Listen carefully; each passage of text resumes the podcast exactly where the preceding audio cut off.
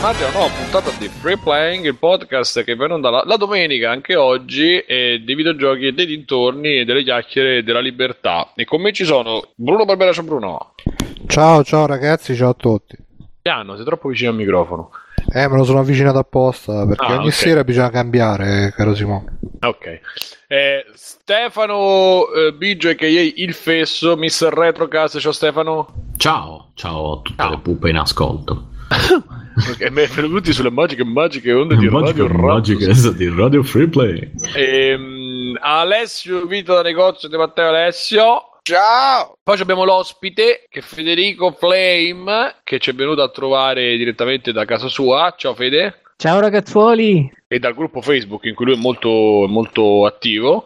E poi mi ha chiesto di essere presentato per ultimo, ma non è l'ultimo, neanche l'ultimo degli stronzi, per fare una citazione. Ci abbiamo Mirko, Mirko Pier disegnatore.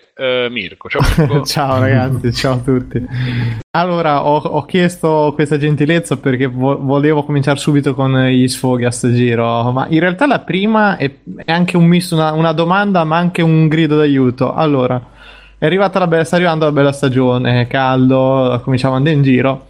Il problema è, ma esiste un cazzo di pantalone corto da uomo che non ti faccia sembrare in ordine un cazzo di boy scout, un bambino con dei problemi, diciamo un bambino speciale a cui manca il cappello con l'elica, oppure un cazzo d'esploratore, qualcosa del genere. Cioè, io ragazzi non riesco a trovare pagina. Mirko, no. Io ne vorrei tra questa categoria, te lo dico. Io ne vorrei uno che mi faccia sembrare tutte e tre le cose insieme. Ma secondo me c'è, se vai a cercare tipo ne prendi uno colorato con delle fibbie, comunque, quelle robe pseudo-militari, se no c'è. Cioè, io ragazzi ho interrogato anche delle persone dell'ambiente della moda, eccetera.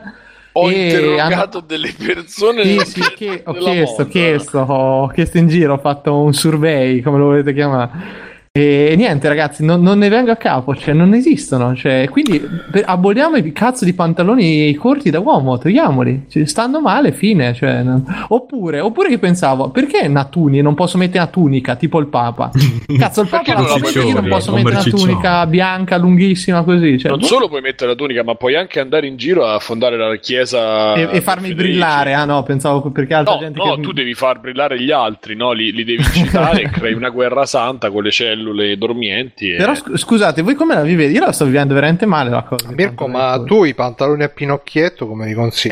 Vedi, anche qui dai, cazzo, cioè quelli lì non possono sta bene un uomo. Poi se finché 16 anni, 12 anni qualcosa ti è concesso. Ma cazzo, superati i 25 sei fottuto, ragazzi. Mirko, allora la questione pantaloncini è abbastanza scabrosa. In teoria non esiste un oltre che di scusa da decenni, esatto, dalle più alte sfere del settore.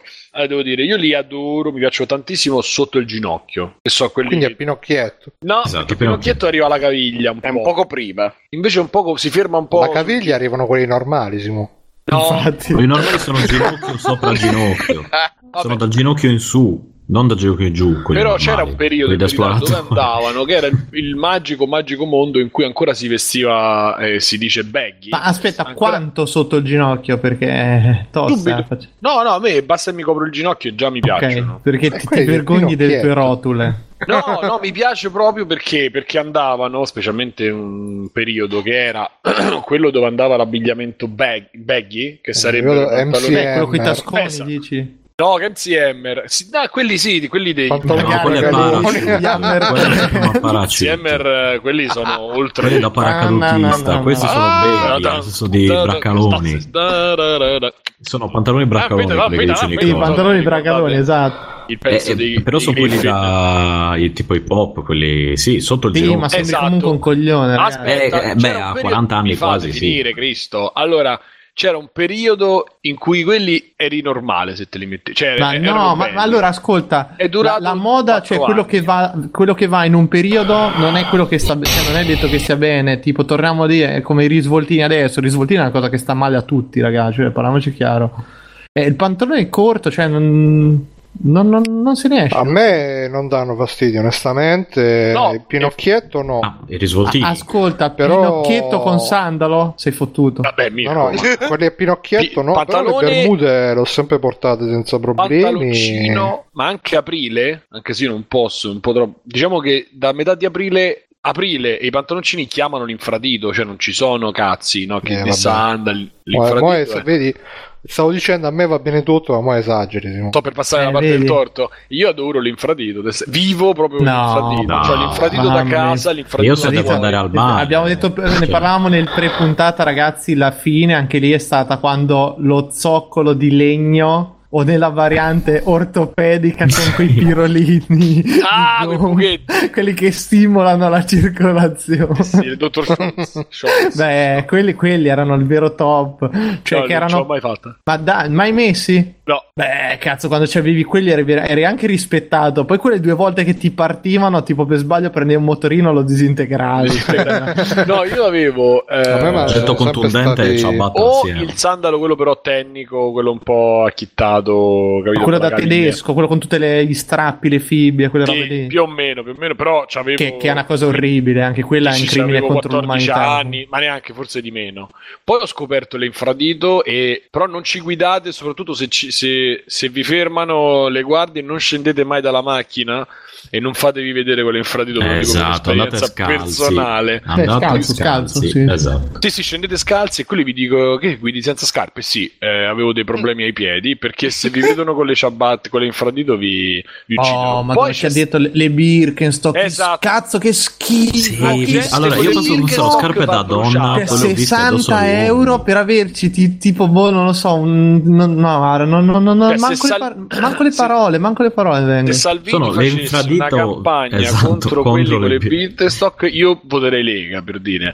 Cazzo, l'infradito viste da Lovecraft, secondo me. Cioè l'uomo con quella sorta d'unghe veramente. Sì, no, davvero, io ero convinto che fosse solo da donna. E io ancora ho delle donne che le portano, io ancora non ho capito. Il problema è il piede che le indossa, però quello è un altro discorso, un altro campionato. Poi lì proprio c'è un feticismo al contrario, che io quando vedo l'alone di sudore del piede che rimane impresso tipo Sindone sulle scarpe, mi fa di uno schifo, ragazzi, non ce la faccio. Ripeto che però dipende dal piede che le indossa. Ma sì, ma io sono feticista dei piedi, però no del sudore che imprimono, cioè se sono donne sì, ma cioè, tu immagina un uomo, non guardi in faccia a nessuno, Mirko. Tu immagina uomo Birkenstock, vero? Piede sudato. Cazzo, vedi subito dal volto. No, ma poi la Birkenstock nell'uomo chiama il calzino col fantasmino, cioè, Shadow World Pain, cioè. È proprio così. E quindi, insomma, no, però finendo per i pantaloncini, devi essere, a un certo punto devi scavallare, devi srazzare, devi essere audace. E devi prendere i pantaloncini. Io ti faccio vedere. No, forse l'ho dati via tutti. C'ho dei pantaloncini che mi invidiano in metà Europa. No, uno era. C'avete presente? Ci avranno Link, Zelda. No, c'avete presente le tappezzerie, quelle anni 70 che c'avevano i quadratoni arancioni, bianchi. Ah, sì. Esattamente. Aspetta, foto, ragazzi. Ho capito quali sono. Forse te la riesco a far vedere anche una foto. Ma andavano tipo inizio 2000, roba così, quelli. Però te la faccio vedere. Cioè, la faccio vedere vari a quelli stretti.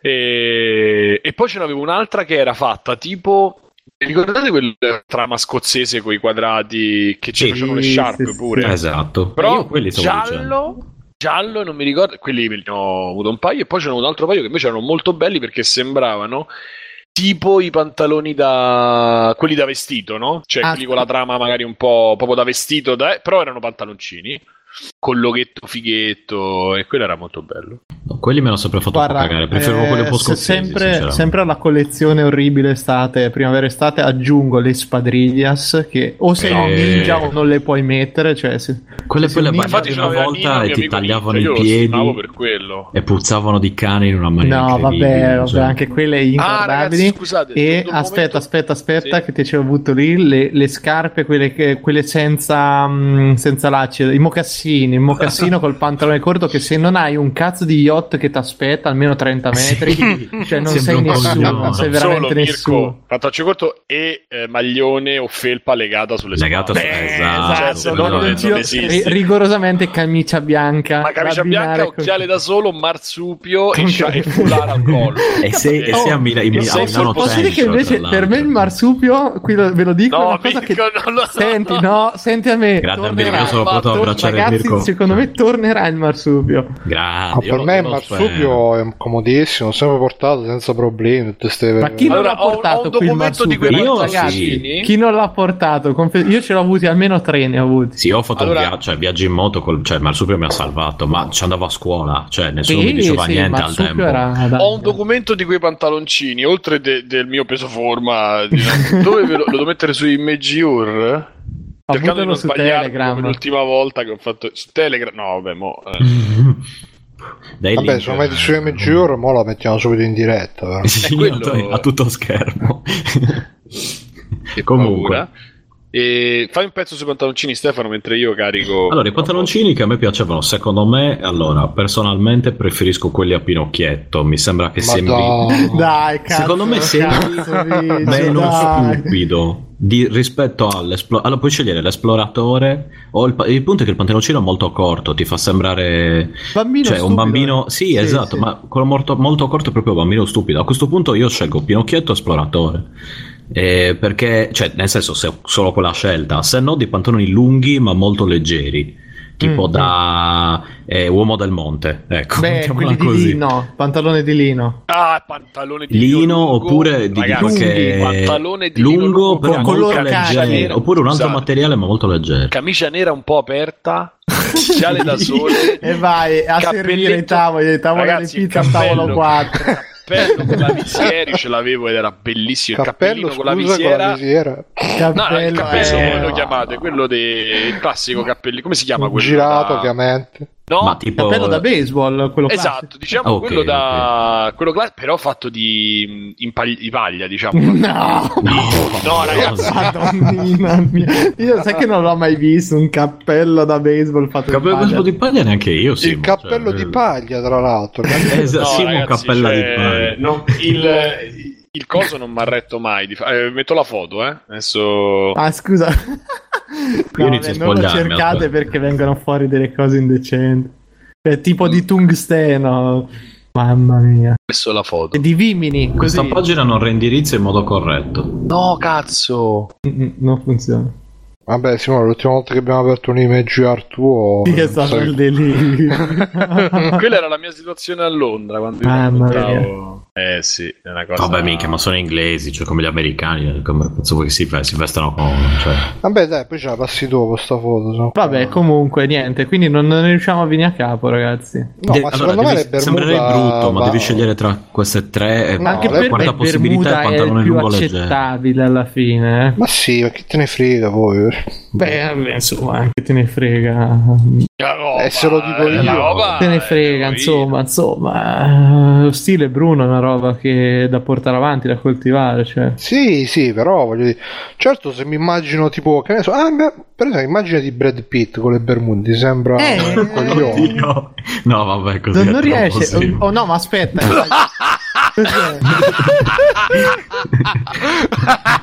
Ma sembravi davvero quello del Delta. No, vabbè, ragazzi. Porca puttana. Sì, vabbè, ma quello è quando, cioè, quando uno si vestiva con la tovaglia. Ma qui dove eri a Tor Vergata a fare cose? Era un raduno. No, a Tor Vergata, a Tor Bella Monaca, immagino, scusa. No, era ad un raduno di vicino a un raduno di cosa? Cazzo, ecco, io una cosa che non riesco ad andare in giro vicino a degli uomini a torso nudo. Non ce la faccio. Ho capito che facevo. Vabbè. Pizzo, signore, ma che un casino. Sulla sinistra Dominic Toretto. Lì pensavo... Mentre esce da una 500 e ha chittato. Minchia, lì Simone è il re del body slam comunque. Pensavo tantissimo. Guardate che polpacetti. Mamma mia, un'altra persona. Va bene. Vabbè, Secondo sfogo, se volete, o se vogliamo continuare. Vai. Il secondo è che oggi ero a pranzo dai miei e mio padre mi ha costretto a vedere le gare delle moto. Allora, tanto che a me di moto, roba, lo sapete, non me ne fotto un cazzo, però la roba che... No, aspetta, adesso c'è uno che ha preso fuoco l'altra sera, ho visto. Mentre lo guardavo. Che non era... No, si è proprio incendiato, è tipo Ghost Rider è diventato mentre gareggiava. Allora, intanto chiariamo una cosa, che gare di moto e di macchine la gente le guarda solo ed esclusivamente per gli incidenti, perché tutti sperano che ci sia l'incidente. Io guardo Formula 1 è la cosa più... Non mi dite che lo guardate perché il brillo... Guarda, il ragazzo ombrellino, tipo... Mirko. No, ma guarda le gare di macchine. Le gare di macchine sono d'accordo, sì, ma con tutto il porno vado a cercare il ragazzo ombrellino, se no, dai. Sì. No, le gare di moto sono più avvincenti perché fanno più sorpassi, più cose. Un'ora. E poi speri infatti che ci sia l'incidente. Comunque la cosa che adesso al di fuori di questo, la cosa agghiacciante è il commento. Cioè il commento, raga, un'ora e mezza di sti due coglioni che sgaggiano. E adesso cosa c'è? Rossi c'è, Nero c'è. Cioè così, cioè io ero allibito veramente. Un'ora sono uscito con la testa grossa come un pallone perché non si regge. E vedi, è quello che poi, cioè, devi commentare delle robe, cioè è uno che gira una manovella e piega a destra e a sinistra, cioè minchia, questi te lo dicono, fa sembrare no, il commento dello sport è un po' riduttivo, è peggio dello sport stesso, cioè proprio va proprio abolito in tutte le maniere, in tutte le cose possibili. Magari io ti dico mettere delle puntine sulla pista, un po' d'olio, roba per rendere un po' più vario, un po' chi racist, però proprio il commento no, veramente no. E dicevi, Federico, scusa? Ah no, sopravvissuto comunque, si chiama Savi 4S. Yeah. È quello che ha preso fuoco, Ghost Rider, esatto. Paura in Superbike, la sua Ducati prende fuoco in pista, Forest scappa. Cazzo, ditemi che se io non fosse... Guarda, ve lo dico, se ad ogni gara prendono fuoco in 5-6, poi cominciano a incendiarsi tra di loro, roba del genere, cazzo, sarei il più grande patito del MotoGP del mondo, anzi, Superbike. Per farti un regalo, anche a tutti, però sto per fare un regalo a te, anche agli altri. Non male. E va bene, allora niente, io ho finito qui. Se qualcuno ha finito, Bruno ce n'aveva un altro. No, io mi volevo, sarà una cosa breve, volevo lamentare, Sassolino pure sì, io. No, mi volevo lamentare del fatto che oggi ho scoperto che il Totocritic, che noi abbiamo anche supportato a lungo anche nel podcast, con la pioggia, con la neve, nonostante tutto, diciamo, ecco. Nonostante tutto ho scoperto oggi che è un grande inganno, è sempre stato un grande inganno. Perché? Perché oggi sono usciti i risultati di Horizon, che ha preso tipo 8.6, 8.7, non mi ricordo. Allora Simone gli aveva dato un punto in meno e io un punto in più, quindi la distanza era la stessa. Però Simone ha preso 10 punti della classifica e io solo 6. Fatto scusa Andrea, perché quello più basso vince, è uscita sta regola, sta regola, se ti ricordi, è un caso dell'anno scorso, di più di un anno fa, io stesso con Bruno. Quando è la stessa cosa? Io direi comunque in via preventiva di sospendere tutti i Totocritic intanto che procedono le indagini in corso, esatto. Potrei essere d'accordo con te, io Bruno e facciamo sono sereno, esatto. Lasciamo che la magistratura qui ragazzi, il suo lavoro. L'unica cosa giusta da fare è sospendere tutto, perché sì. Allora, comunque la fiducia dei magistrati. Esatto. La giustizia farà il suo corso. Comunque sono molto deluso perché pensavo che Andrea fosse, invece no, è uscita la regola, addirittura la regola di ok, il prezzo è giusto, che pensate? Tu pensa cosa si è dovuto inventare per giustificare questa scorrettezza. Tipo Iva Zanicchi che va a cagare dietro al divano, la stessa cosa. Che veramente sono E poi pensate, state sicuri che lo faccio? Vado a ricontrollare tutti i Totocritic, che sicuramente tutti che sono tanti anni ormai, perché da quanti anni che c'è il Totocritic? 5 anni, 8 anni, sembrano 20 che c'è il Totocritic. Anche la pesante, vabbè, lasciamo stare, poi il nostro amico dice che io ho i conati a parlare di lui perché si deve. Sì, infatti, ma si sente importante così. E che devo fare? Ognuno fa le sue maniere. Che devo fare? No, invece a me sta simpatico Andrea, però mi ha molto deluso questa cosa, questo, perché tutti mi scherzano, tutti mi dicono ah, per ma... le dimensioni del mio pene. Anche per quello, ma soprattutto perché già sei l'ultimo in classifica nel Totocritic, non ti vergogni. E invece questa è la verità, che era tutto truccato fin dall'inizio, tutto, tra l'altro. Poi Simone, sei tu che ti devi discolpare, perché qua va sempre a vantaggio tuo la com'è sta cosa, Simone? Scusate, io perché lo reggo il nostro amico, quindi figurati, non lo reggi, ma guarda caso vinci sempre. No, poi c'è sta questa cosa che la gente si lamenta, perché Gavin Escio su Telegram, Gavin Escio si fanno, e io ragazzi, basta non leggerlo, andate avanti Me l'hanno cominciato a dire e ho cominciato a leggerlo, perché giustamente io ho messo il filtro mentale. Ci sono 3-4 sul canale su Telegram, che tra l'altro vi consiglio di entrate su filplay.it, c'è il canale voce e il canale scritto, e in più ci sono quello zozzo e quello musicale, ma quelli dovete chiedere per entrare. E dicevano no, ragazzi, io non lo leggo, quindi brava persona, vado avanti, non c'è problema. A un certo punto hanno cominciato a farlo leggere e ho condiviso un po' il dramma con loro, però io quindi insomma se vinco è perché è proprio molto onesto, Bruno. Okay. Le regole sono chiare, è tutta una montatura, tu fai finta che ti sta antipatico, così puoi essere antipatico. Sarete lì che vi vedete le mazzette, sì, in realtà davanti, presta nome, però è suo fratello, davanti fanno i nemici. Mm-hmm. E poi da dietro vanno a mangiare insieme al ristorante, cosa là. Ah, forse sarà quello. Vabbè, chiarito questo punto, tu che altro sfogo c'hai, Bru? No, io basta, io vivo in pace e in serenità la mia vita. Stefano? Non c'ho sfoghi da fare. Ma no, dai, il mio me lo lascio dopo un'altra puntata. Perché? Perché... si vergogna. Volevo sfogarmi sulla musica, che è tutta trap o funky anni 70-80, però volevo prima sentire il nuovo disco di Jamiroquai, che non ho ancora sentito, che è una merda credo, però non lo so, però prima di dirlo lo ascolto, ecco, mettiamola così. Però così mi potrei agganciare, nel senso che cioè da una parte sono con te e dall'altra non capisco qual è il problema col funky 78. No, a parte che più che funky è disco, sì, appunto, che no, il mio problema è che è davvero tutto così, cioè qualunque persona faccia qualunque cosa o di un genere o dell'altro, ormai lo dico con molte virgolette, ma lo sai purtroppo di chi è colpa? Sì, di chi? Dillo. Non so di chi è colpa, ma sì. Come perché? Dire, loro sono innocenti da quel punto di vista, sì, è colpa di chi... la gente dopo non ha capito. Sì, cioè nel senso, secondo me è una roba che fai un disco così, va bene, ma non è che vai avanti che tutti i dischi sono così e tutti fanno quel tipo di roba, tutti. Cioè dal pop al tutto. In questo mi rompo un po'. C'è sta addirittura anche nella pubblicità, dov'è che ho sentito ci sta una musica tipo di uno spot che c'ha la chitarretta che... Ah no, spot purtroppo ragazzi, io ce n'avrei. Ho visto il nuovo video di perché questa mondezza, sono uscito da YouTube abbastanza, sono pulito, però ogni tanto recidivo. Sarà la 10ª volta che lo dico. Infatti, se dovessimo credere. Neanche Trainspotting così. Ragazzi, mi sono disiscritto da Danny Meglio. Mi sono disiscritto da tutta la cricca di Biagio, tutti quelli là. Ma l'avevi già detto, Simone. Io no, stavo dicendo come un déjà vu.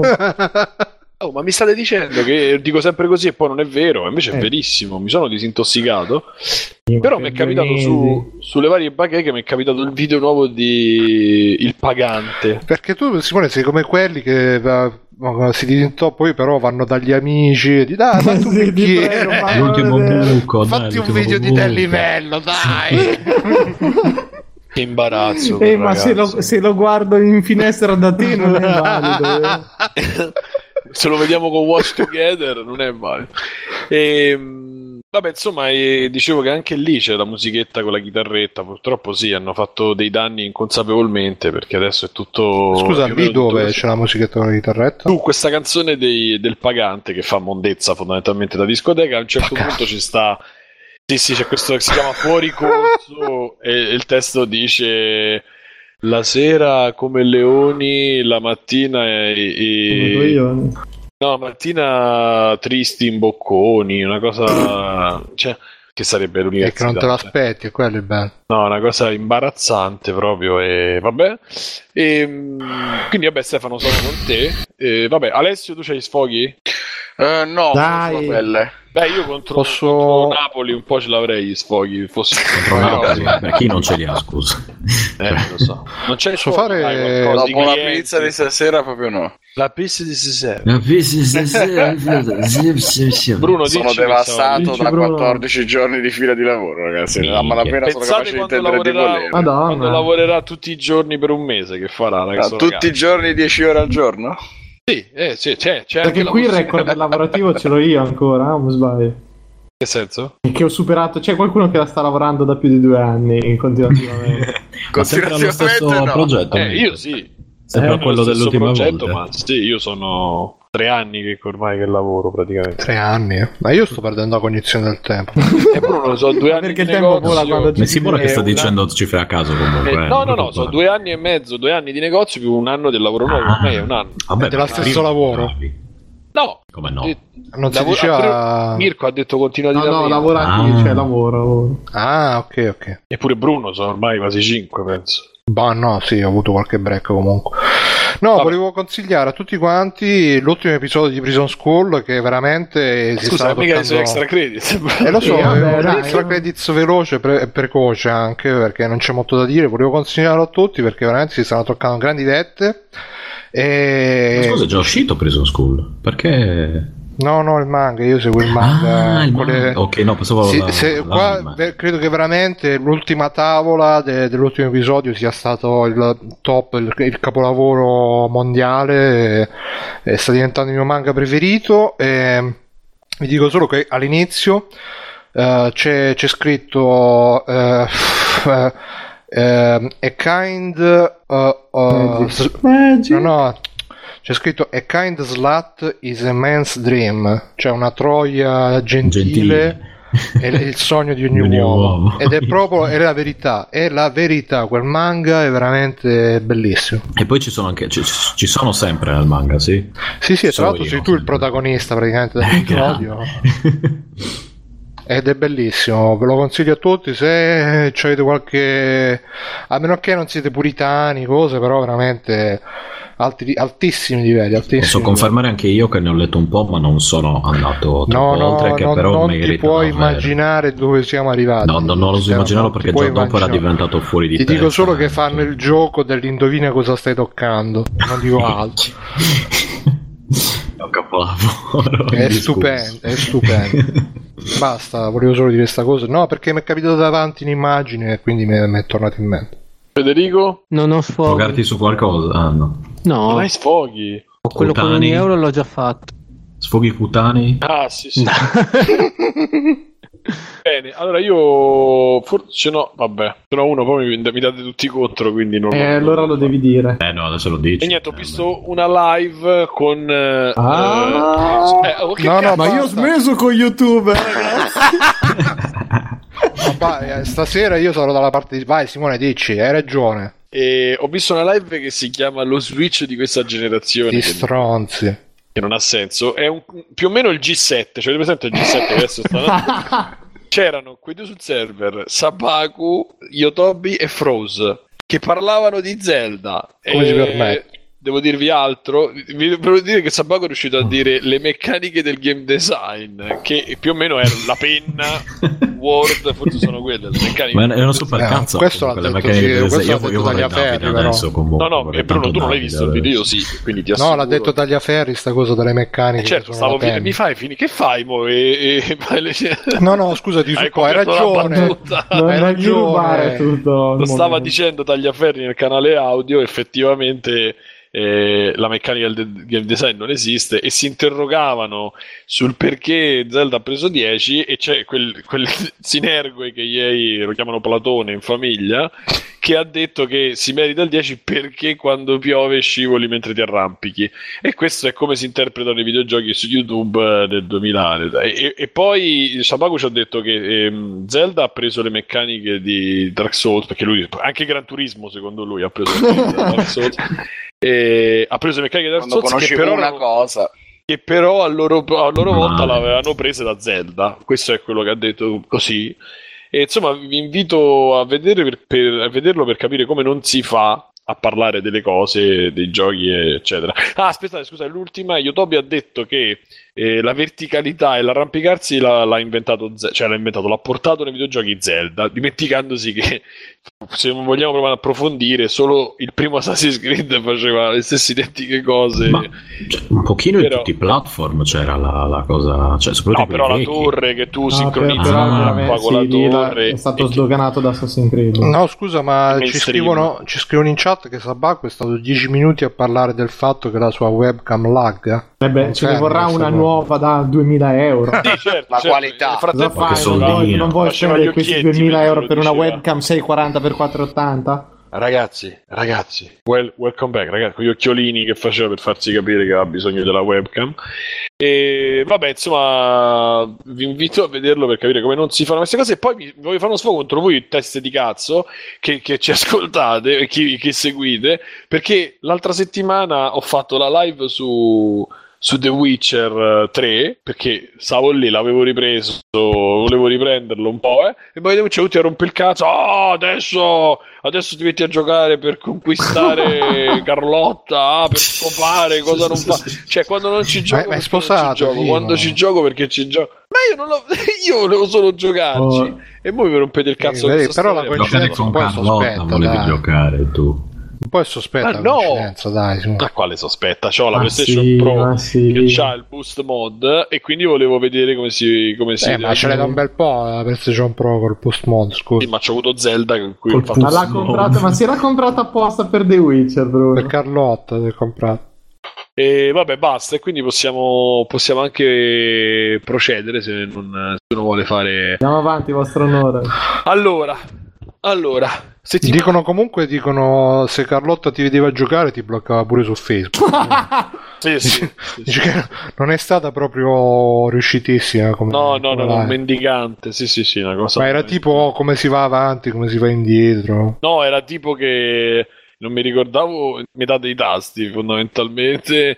Hai capito? Quando mi scherzavate a me che non mi ricordavo i tasti, questa è la vendetta del destino. Esatto. Volevi fare bella figura con la femmina, e questo è stato. E invece ho fatto cilecca. Il piatto servito freddo. The Witcher. Allora andiamo avanti. La settimana abbastanza morta. Ci sono due cose rilevanti, e poi poi continuiamo. Però possiamo passare pure verso la posta. Ci siamo un po' più rilassati adesso.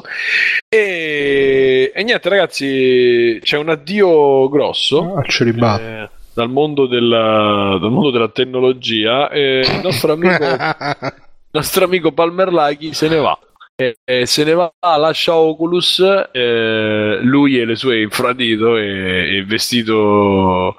I suoi vestiti, come dire, insomma, alla moda, vanno via da Oculus. Io non ho letto bene, onestamente stavo lavorando, quindi non ho letto. Bruno, se vuoi integrare tu, ma insomma sei andato via praticamente le pive nel sacco. Ma dice adesso che ti sento robotico. No, io non lo sento robotico, Simone. No, praticamente Palmer Luckey se n'è andato via il 1 aprile, tra l'altro. Non si capisce se volontariamente o involontariamente, ma se è andato via da Oculus, anzi da Facebook, che ormai Oculus è di Facebook. E praticamente è iniziato tutto da quando durante le elezioni di Trump, quel maledetto 8 novembre. E mi sa proprio che era 8 novembre. È il 3 marzo quando scafroglia. No, perché via di casa. Era uscito fuori la cosa che aveva finanziato una campagna anti-Hillary Clinton, e quindi un po' ha funzionato. E infatti, però a Silicon Valley in realtà sono tutti pro Trump, però non lo possono dire, e quindi l'hanno un po'. Forse secondo me c'erano già, ma poi io a parte tutta sta. Allora, con ordine. 1, lui è pro Trump perché c'ha la figa che è pro Trump. Se andate a vedere, ve lo dissi pure all'epoca, lo ripeto anche adesso perché è giusto farlo sapere sta cosa. Lui c'ha la fidanzata che c'ha il cappellino, siete su Twitter.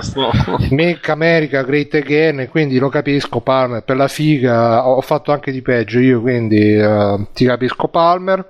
E 2, E parlavamo anche con Simone, si è deformato ultimamente, cioè se è gonfiato, se è ingrassato rispetto a quando era giovane, scattante, però si è gonfiato soprattutto la faccia, proprio è diventata una roba... Ma quelli sono gli americani, se fai caso dopo una certa età iniziano a fare schifo tutti. Ma c'ha 21 anni, quanto cazzo c'ha? Ma sono americani, cioè guarda cosa mangia. No, io prende qualcosa al cortisone. Ah, okay. Sì, cioè, prenderà qualcosa, magari sono... Aspettate, questo è il momento delle diagnosi via Facebook, Dai. O magari sono gli steroidi veramente che hanno negli hamburger che li gonfiano e poi se li mangiano loro e gli vengono, perché quella è proprio una che io per coincidenza leggevo l'altro giorno su Quora, che come sapete è la fonte incontrovertibile del sapere umano, che chi prende i farmaci corticosteroidi gli viene la moon face, la faccia di luna. La moon face. Si chiama così, se la cerchi si chiama moon face. Come la moon police. È come la moon face, esatto. Sì. Quindi io diventerò così tra un po', ragazzi. Esatto, Mirko. Che praticamente ingrassano, però i corticosteroidi fanno ingrassare, però fanno vedere sta faccia proprio gonfia, super gonfia. E lui c'ha sta faccia che proprio non si capisce, cioè... Non lo so, se c'è qualche medico all'ascolto, qualche professionista, andatela a vedere anche io come era da giovane, cioè da ragazzo era proprio carino, un bel ragazzo, occhiolino. Però adesso si è proprio fatto una... non lo so, diventato tipo come quello del wrestling, Brock Lesnar, senza collo però, senza i muscoli anche di Brock Lesnar. E quindi secondo me è l'uso prolungato di Oculus, cioè quello è... Ah, tu dici che a forza di usarlo è la fusione perfetta tra uomo e Oculus, no? A forza di usarlo che è pesante si è fatto così tanti muscoli del collo che è tutto un monoblocco. E quindi ci interessa qualcosa che se n'è andato? No. Ma un'ennesima prova. Aspetta, scusa, com'è stata la reazione? La gente l'ha presa male sta notizia? Se ne frega un cazzo nessuno, non se ne frega un cazzo nessuno. Andiamo avanti anche noi. Ma tra l'altro leggevo in un commento che praticamente la realtà virtuale c'è PlayStation VR che ha venduto 1 milione di robe e di unità ed è quella più di successo. E il Gear VR che ha venduto pure bene, ha venduto credo 3-4 milioni di come si chiama, e invece di Oculus non dicono che quanto ha venduto perché probabilmente non ha venduto un cazzo. E poi facevano notare questa osservazione interessante, che mentre la VR per PC è incentrata soprattutto sui giochi, quella che va di più, quella che ha venduto di più, cioè la VR mobile, Gear, Samsung eccetera eccetera, è più incentrata sui film in 3D, i video a 360 gradi eccetera eccetera, quindi si tratta proprio di mondi diversi e bisogna anche un attimo scegliere su cosa da concentrarsi, quindi scegliamo concentrarci, ecco.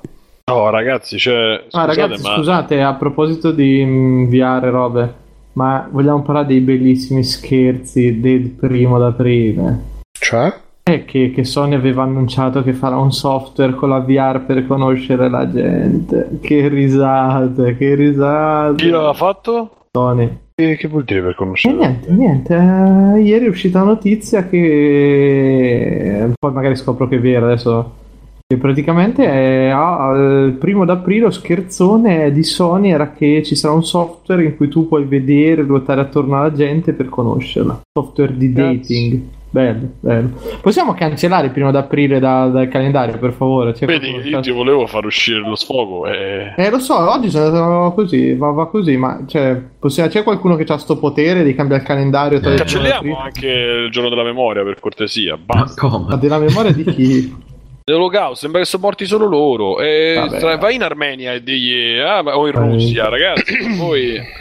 Dice Stix che non è il cortisone e la ciccia. No, ma guarda, sicuramente si è ingrassato, però se vedi il corpo si è ingrassato di 10-20 kg, però la faccia si è ingrassata di 50 kg. Non è una... Sembra, cioè, avete presente quello ciccionissimo che stava, che era Darwin, quello che è napoletano, che è deforme, che andava, è andato a sti cazzo di talent, non so come si chiama, avete presente? Non lo so. Per me sono tutti uguali, capito? No, è una cosa che pure mezzo frocio, tutto riccio, che pure roscio, tanto per Alessio, forse Alessio. No, Alessio non è né roscio né frocio. Quando avevo il fisico du roll. È riccio, è mezzo frocio, è Alessio. Ah, ok. Cioè. Mi avete scoperto, bastardi. non mi avrete. E niente, no, poi breaking news, ho appena visto che c'è la possibilità di guidare i guardiani in Zelda. Non è un gioco da 10. Devi continuarlo a ripetere fino a che non svieni. E praticamente c'è una ricetta da fare. C'è una ricetta da fare con le quattro. Questi sono matti. Con le quattro. Devi prendere quattro scaglie dei draghi. Poi non so che altro metterci, pezzi ancestrali, eccetera. E praticamente dopo ti dà sta chiave che tu ti permette di entrare in un guardiano e usarlo come un di robot. Cioè. È un pesce d'aprile, Simone dice Backsoft. Pesce d'aprile? Così. Ah, allora, lo passavo da Twitter di Mottura. Ragazzi, se l'hanno fatto, hanno fatto molto molto bene, perché... Beh, c'è anche quello su Cyberpunk 2017 che casualmente è uscito ieri. Dove quello è brutto, stanno... no, quello chiederà Aku, ma lì si vede dalla screen che fa veramente. Sì, questo è un video lungo. E qual era? No, ditemi che a me piacciono i scherzi da Mirko, no, c'era una schermata. Che sono belli, dai, che mi ti aspetta, che mi tengo forte. E metà cintura di sicurezza. Vai. Attacca anche il generatore per il computer, perché magari dai un colpo e lo spegni. Vai, un po' lo scherzone. Praticamente no, c'era. No, diglielo. Vai, dillo tu. Diglielo tu, adesso puoi fare. Diglielo tu. Una schermata della creazione del personaggio, ma è fatta talmente male che non. Ah, così? Sì, proprio.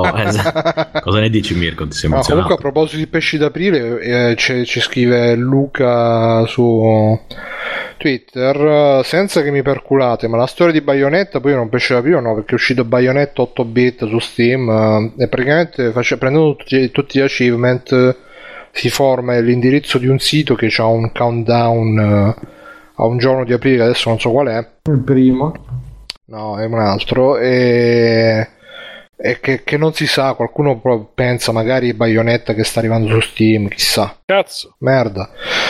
E vabbè, niente, vedi, per là che se va me ne frega un cazzo. No, ma è un peccato, perché lui comunque doveva essere ha provato a essere la faccia dell'azienda, il nuovo Steve Jobs, il visionario. Invece è diventata la panza. Ma è diventata cioè io ho postato, ecco, se c'è una cosa che è bella che è uscita da tutta questa storia, e la gif di lui che va a dare il 5 a quell'altro al convegno che non so se l'avete vista, l'ho postata anche sotto la news, che si accartocciano l'uno sull'altro, e poi da lì è nato tutto un thread su NeoGAF di gente che prova a darsi il 5 e non ci riesce. Andatevelo a vedere, che imbarazzo, sì, lo vedo. Andatevelo a recuperare, NeoGAF, sì. È stupendo, Simone, è stupendo, vattelo a vedere, ci stanno delle gif che veramente. Poi a te che ti piacciono quelle cose là di robe divertenti, secondo me tu l'hai preso a Simone piacciono quelle cose di robe divertenti. Sì, l'hai preso dal verso sbagliato, NeoGAF, perché ci stanno le robe delle GIF che veramente. Ma il proprietario della pagina l'ignoranza degli youtuber sta nel nostro gruppo e ti ha appena risposto. Ah sì, dove? Sul gruppo. Scusate, perché abbiamo condiviso. Ti ho lasciato dei messaggi privati. Bruno, è lungo, non lo leggere adesso in diretta.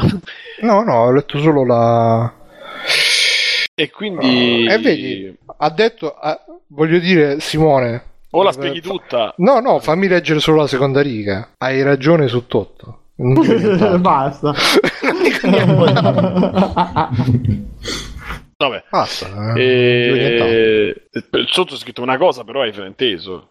Adesso dobbiamo per forza leggerla tutta. Infatti, devi spiegare tutta la storia, mo che ce ne frega. L'importante è che la cosa fondamentale che resterà in tutta la storia.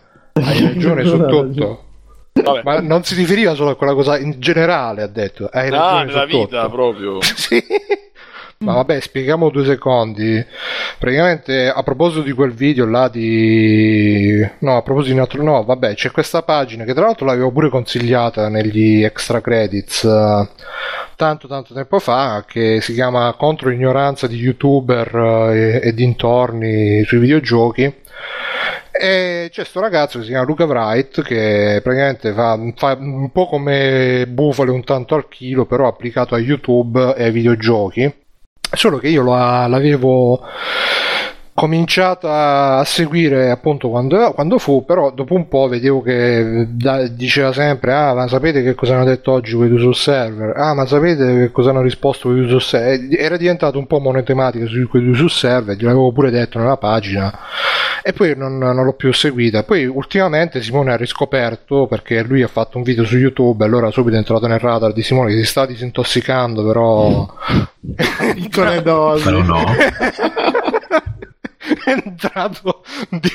entrato di così di traverso, un video dove spiegava tutte le scorrettezze dette da, non da quei due su server, mi pare da Crow89, Simo. Mamma mia, sì.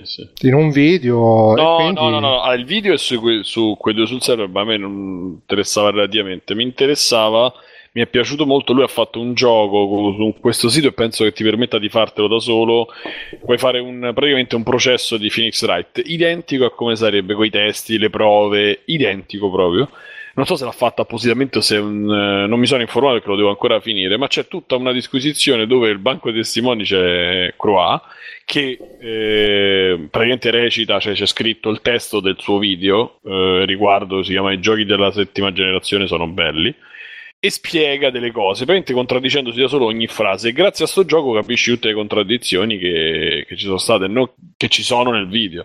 E quindi l'ho postato dicendo: guardate, è un lavoro fatto, perché è proprio bello. C'è un gioco che dura anche un'oretta è un caso che dura anche un'oretta e qualcosa. Però Simone, vogliamo dire che questo ragazzo c'ha anche una pecca, vero? C'ha una pecca? E tu lo sai bene. Parla solo... che è appassionato, che è amico di Sabaku, dici? Io gliel'ho scritto anche in privato, Gli ho scritto in privato oggi proprio. Gli ho passato il link. Di essere vergogna. Gli ho passato il link. Ma se sta. Scusa, visto che hai risposto, lo vogliamo buttare su? Sì. Per me non c'è problema. Però contattalo tu perché io c'ho vergogna con gli sconosciuti. Quindi tu invece sei più social. E quindi insomma diceva che. Dice Mircotto, ha scritto anche questa puntata abbiamo nominato Sabaku. Ah sì, Mircotto, ma perché comunque tra l'altro lo sai che io traducendo i video di Crunchyroll ogni volta che dicono deserto effettivamente si dice Sabaku o Sabaku, quindi ce l'ho presente anche lavorativamente. E dicevo, la storia è questa, che io praticamente seguivo la sua pagina, però poi dopo un po' vedevo che parlava sempre di quei due sul server. A un certo punto mi sono scocciato perché ma anche perché secondo me loro con gli user server lo fanno apposta di fare i troll, di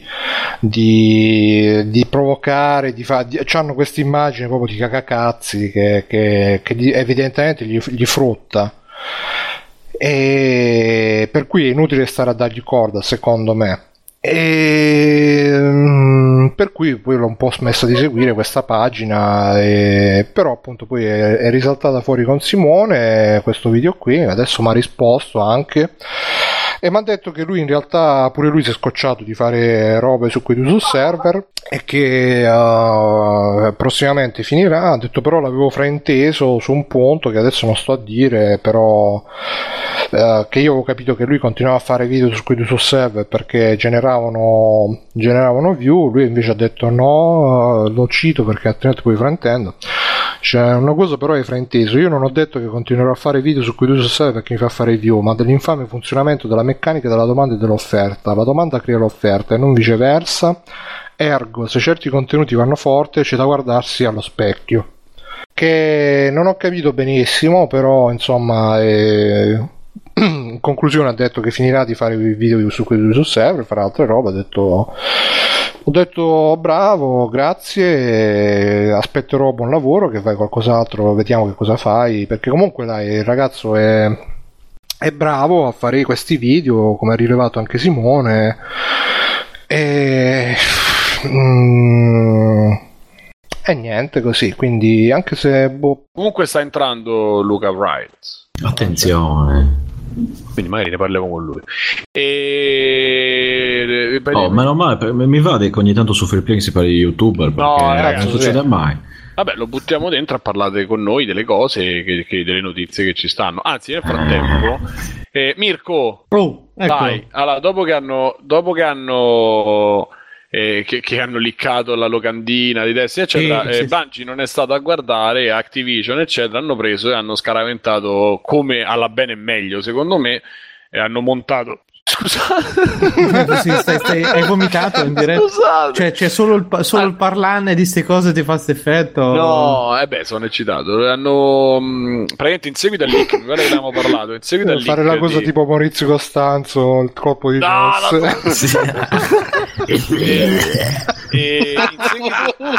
Che bello. In seguito al leak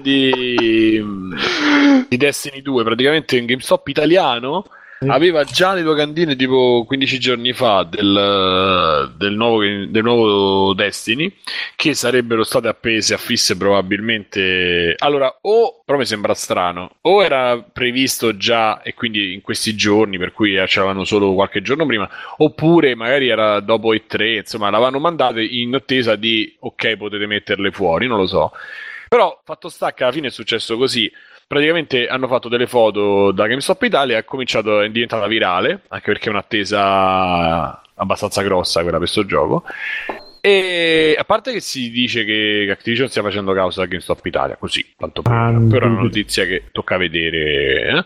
Però secondo me, se è andata così che effettivamente sono andati avanti coi tempi, hanno annunciato tutto. Hanno fatto alla bene e meglio un trailer un po' così. Sono usciti 2 trailer comunque, non uno. Sì, vabbè, due brutti trailer, diciamo. Secondo me era roba pronta che dovevano dilazionare, invece hanno cercato di metterci una pezza facendo sta cosa, però non lo so.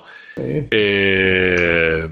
Dopodiché niente, hanno uscito i pre-order, la gente ha preordinato. Mirko, dici qualcosa di più? Vabbè, visto che c'avevi da dire pure sulle varie più che altro che prima mi chiedevano quante edizioni usciranno, sono uscite. Allora, è stato un po' un casino, perché secondo me, io non sono completamente d'accordo sul fatto dell'uscita anticipata così a seguito del leak, perché era un po' troppo tutto pronto, addirittura le edizioni già divise eccetera. Comunque hanno annunciato che uscirà un sacco di versioni, tra cui versione base, versione con i DLC, gioco base più season pass praticamente, un'altra versione con gioco base, DLC più altri contenuti esclusivi, una limited con la stessa cosa insomma dell'altra, quella un pochino digitale più ricca diciamo, e la collector che ha una borsa orribile e altre robe in regalo. E niente, secondo me i trailer sono veramente bruttarelli, girano tutti attorno al fatto che c'hanno Nathan Fillion che gli doppia uno dei personaggi. Scusa l'ignoranza, Nathan Fillion è quello che fa Castle, che ha fatto Firefly, ma è una specie mascellone lì, quello col ciuffetto, molto simpaticone lui, infatti sì. Fanno fare la parte del simpaticone, però anche imbarazzante un pochino a faccenda. E niente, quindi 8 settembre confermato che uscirà Destiny 2, poi importare la banda e vediamo un po', penso proprio di sì. Io l'ho preordinato intanto così. Io lo preordino il prossimo mese. Sì, però giochiamo insieme, Simone. Sì. L'ho già preordinato nel frattempo, e hanno detto che non si importerà niente dal capitolo 1 tranne la skin dei personaggi praticamente, quindi oltre a quella si riparte tutto da capo. E niente, vediamo un po'. Ovviamente preordinandolo loro hanno giocato tantissimo sul fatto che col preordine c'è l'accesso alla beta, cioè ci saranno due beta, una probabilmente a giugno, l'altra poco dopo, e una pubblica e una privata, quindi diciamo si gioca un pochino su sta faccenda. Grande novità che sarà anche su PC, quindi anche questa edizione qua. E no, in realtà tutto si lega un pochino, ci butto adesso l'extra credit visto che siamo in tema, che martedì scorso hanno fatto uscire questo mega update per Destiny chiamato l'era del trionfo, che praticamente cosa fa? Riaggiorna tutti i raid e tutte le attività vecchie che erano rimasti un pochino lì in sospeso, comunque che non ci avevano più motivo di essere fatte se uno aveva raggiunto il level cap. hanno aggiunto un libro dei record praticamente che ti segnala tutto quello che hai fatto, quello che devi fare, eccetera. Ah, non c'è più il foglietto con le cose, quindi no, quello sì, foglietto. No, il libro delle imprese lo chiamano praticamente, cioè tu ti uccidi Crota e sì, quello delle cose settimanali. Sì, esatto. Cioè come il foglietto di prima. No. Ti dà te in pezzo, che non ci giochi, amico mio. Dalle ultime due espansioni loro hanno trovato il modo di tenere un pochino incollati i giocatori facendo sta cosa, mettendo i registri, ecco, li chiamano. Esatto. Registro delle imprese, cioè cos'è? Che tu il puoi fare delle sì, vabbè, lasciamo stare. E cosa succede? Che tu ad esempio se uccidi 300 persone in crogiolo ti dà un decoro per le armature, oppure prendi un emblema, un po' di robe, quindi c'è delle ricompense. Sì, praticamente cagate comunque, diciamo, cioè, nel senso, sono cose puramente estetiche, però un minimo ti ricompensano qualcosa, e quindi ne hanno aggiunto uno grossissimo che praticamente ti ricostringe a giocare quasi tutto Destiny, cioè quindi i raid li hanno aggiornati con le armature vecchie riportate al level cap di luce, ci hanno aggiunto appunto i decori, le sfide, tutte cose che c'erano, e lì allora come contenuto è abbastanza roba, però è ovvio che tutte cose che chi ci ha giocato già all'infinito non troverà niente di nuovo. Anche se secondo me l'effetto nostalgia è quello su cui loro hanno ovviamente fatto più leva, e come da altri vedo che sono riusciti, perché vi ricordate quando facciamo il primo raid con 2-3 meccaniche nuove, ma alla fine rimane quello. Però ha funzionato, perché io vedo che è pieno di gente, cioè è tornato veramente tantissima gente. Non dico che ti impegnerà fino a settembre, perché non lo farà sicuro. No, ma infatti aspetto direttamente destinato. Però rifatti i raid vecchi, la volta di vetro, Crota, tutti quelli lì, non con c'ho la gente testa adesso, non c'ho neanche troppa voglia di rifarli sinceramente, anche perché vorrei avere il gruppo completo, perché io vedo che invece un sacco di gente ha rifatto Nasce a droga, a me proprio in prima linea, che finito Tomb Raider ho ributtato su quello e niente, da sempre gusto niente. Quindi questo più o meno è l'ultimo update di posso fare uno sfogo estemporaneo, che stavo vedendo la come cazzo si chiama di Destiny che ha messo Backsoft, e c'è il personaggio con cappuccio. Io mi sono rotto i coglioni questi personaggi con cappuccio dal 2000, quando è, dal 2005, quando c'è Eminem più o meno. Ma dai, non lo so se è stato Eminem, ma no. È iniziato con Assassin's Creed con sti cazzo di cappucci, e se ancora non ce ne liberiamo di sti basta, no cappucci. Beh, quella è la modalità come nei film americani quando vanno in incognito, che tirano sul cappuccio. il bavero No, è cappellino. Il kit incognito dei film di spionaggio americani è cappellino da baseball con sopra maglia col cappuccio e occhiali da sole che ti vedono lontano 1 chilometro. Ti sembra un coglione. E i pantaloni a Pinocchietto. Quelli sono soprattutto. E le Birkenstock. Comunque, ragazzi, prima sta nella foga, però probabilmente avete descritto la mia tenuta estiva. Cioè le Birkenstock le Birkenstock, Bruno. Ma non lo so, perché io poi non capisco manco un cazzo di che blema. Ma io conosco solo le Crocs e basta, e già batte. In effetti però non le uso più, oppure io ho questo limite mio di essere umano. Però la cosa della sindone del piede sulla cosa mi ha colpito molto nel ci siamo passati tutti, ragazzi, quando me ne sono accorto è stato allora, quello è stato il momento della verità, è stata un po' traumatica la scoperta. È stato il momento chi c'è visto Padre Pio, il momento che mi sono reso conto che qualcosa andava fatto, insomma, anche perché ne avevo comprate tipo al mercato in una sottomarca che se ne stavano andando a pezzi. Sì, ma ci sono quelle robe che ti fanno andare in putrefazione anche il piede. E infatti, cioè la scarpa con la sinima, poi il piede marrone. Cos'è? È vero che ci sono anche le scarpe che pitturano i piedi. Cose inenarrabili proprio, quindi lasciamo perdere. E niente. Comunque sto vedendo il trailer che mi ero perso. È brutto proprio. Ma però Mirko, non pensare a noi, pensa... No, ma lo sai... penso a quelli vecchi, riguardatevi quelli vecchi con i Led Zeppelin, e gli attori, cioè erano stradivertenti. È vero sempre che c'è stato sto contrasto tra i trailer super cazzoni e il gioco super serio, poi. Esatto. Però questo è veramente di una bruttezza, cioè ti fa passare la voglia di giocare. Ma Flame, Federico, tu ci giochi a Destiny 2? No. No, non penso neanche che il mio PC riesca a gestirlo, cioè al massimo andavo con Transformers, lo facevo girare in finestra a 480x640. Ma no, noi ci giochiamo su PlayStation, su PC, il mio ha già avuto. Sono fermo al Wii U. E Cristo, vendi tutto. compra la PlayStation normale, usata. Ma Zelda per Wii U ci stai giocando, ci vuoi giocare, ci giocherai? Sì, sto aspettando intanto sto giocando a Xenoblade, ne parlerò negli extra credit. Bello cazzo. Però sì, sono molto interessato. Aspetto però che cali di prezzo, visto che ormai la roba Wii U, visto che con console morta si dovrebbe trovare a poco, si spera. Speriamo. E allora il nostro amico è pronto quasi a salire. No, stavo dicendo, io comunque lo preordinerò il prossimo mese, perché questo mese sono abbastanza povero, proprio povero, quindi vediamo un attimo di risolvere.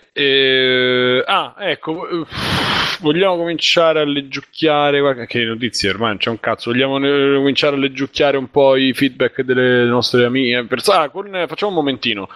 Allora, ricordatevi che questo serve Free Playing, andate su www.freeplaying.it e oltre ai link che ho detto di Telegram c'è il link al gruppo di Facebook e poi ci sta anche il link di Amazon se volete comprare qualcosa, c'è il link di PayPal se volete darci farci una donazione singola, o un Patreon dove mettete dei soldi che ci arrivano in maniera mensile. Scusate, sto facendo 7 cose insieme.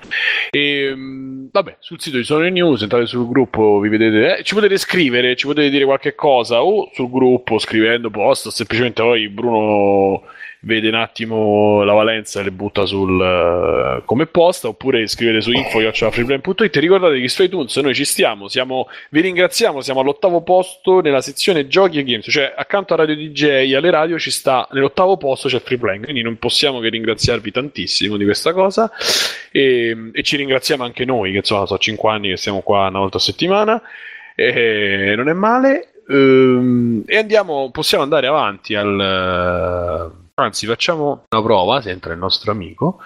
E Bruno, intanto tu di qualche cazzata, io provo. Sì, niente, vedo un attimo qua. Ah sì, no, questo secondo me è un argomento che tu lo stavi saltando, però è importante ricordarlo. Non l'ho visto neanche, Bruno, quindi vai. È importante ricordarlo che c'è la gente che si sta lamentando che Mass Effect c'ha poche opzioni di romance tra maschi omosessuali, o comunque omosessuali, homosex. E quindi c'è chi ci ha detto questa notizia, ci ha detto questa sarà la notizia centrale nella prossima puntata di Free Playing. Io volevo chiedere a Federico, te che ne pensi degli omosessuali? A parte degli omosessuali in massa, perché ci vogliono mettere questi omosessuali nei nostri videogiochi notoriamente etero e con dei sani valori di famiglia? Notoriamente virili, tra l'altro. Sì. Se intanto lo intitoli Andromeda. Aspetta un attimo, scusa Federico. È vero. Bruno, facciamo le prove, dagli la voce a Luca. Con questa cosa di Andromeda è vero, non avevo pensato. Dagli la voce, togli la voce. Andromeda dei Cavalieri dello Zodiaco. Esatto. Certo. Molto, molto virile. Allora, Luca. Sentite? Sì, ciao Luca. Ciao a tutti. Ciao. Con chi ho il piacere di parlare che non so chi è presente. Allora, ci tutti. Siamo, c'è Bruno. Okay. Ciao Bruno. Io sono Simone, ciao. Ho scritto con cui stiamo scrivendo, poi ci sono Alessio, ciao. Federico, ciao. Mirko, ciao Luca. Stefano, ciao. In ordine di lettura. E siamo noi. Allora, non so se podcast, so che sei nel gruppo, ho visto, del nostro podcast, quindi forse sì. Ma seguo poco a dire la verità, perché con tutti gli impegni ultimamente non sono un po' fuori dal mondo.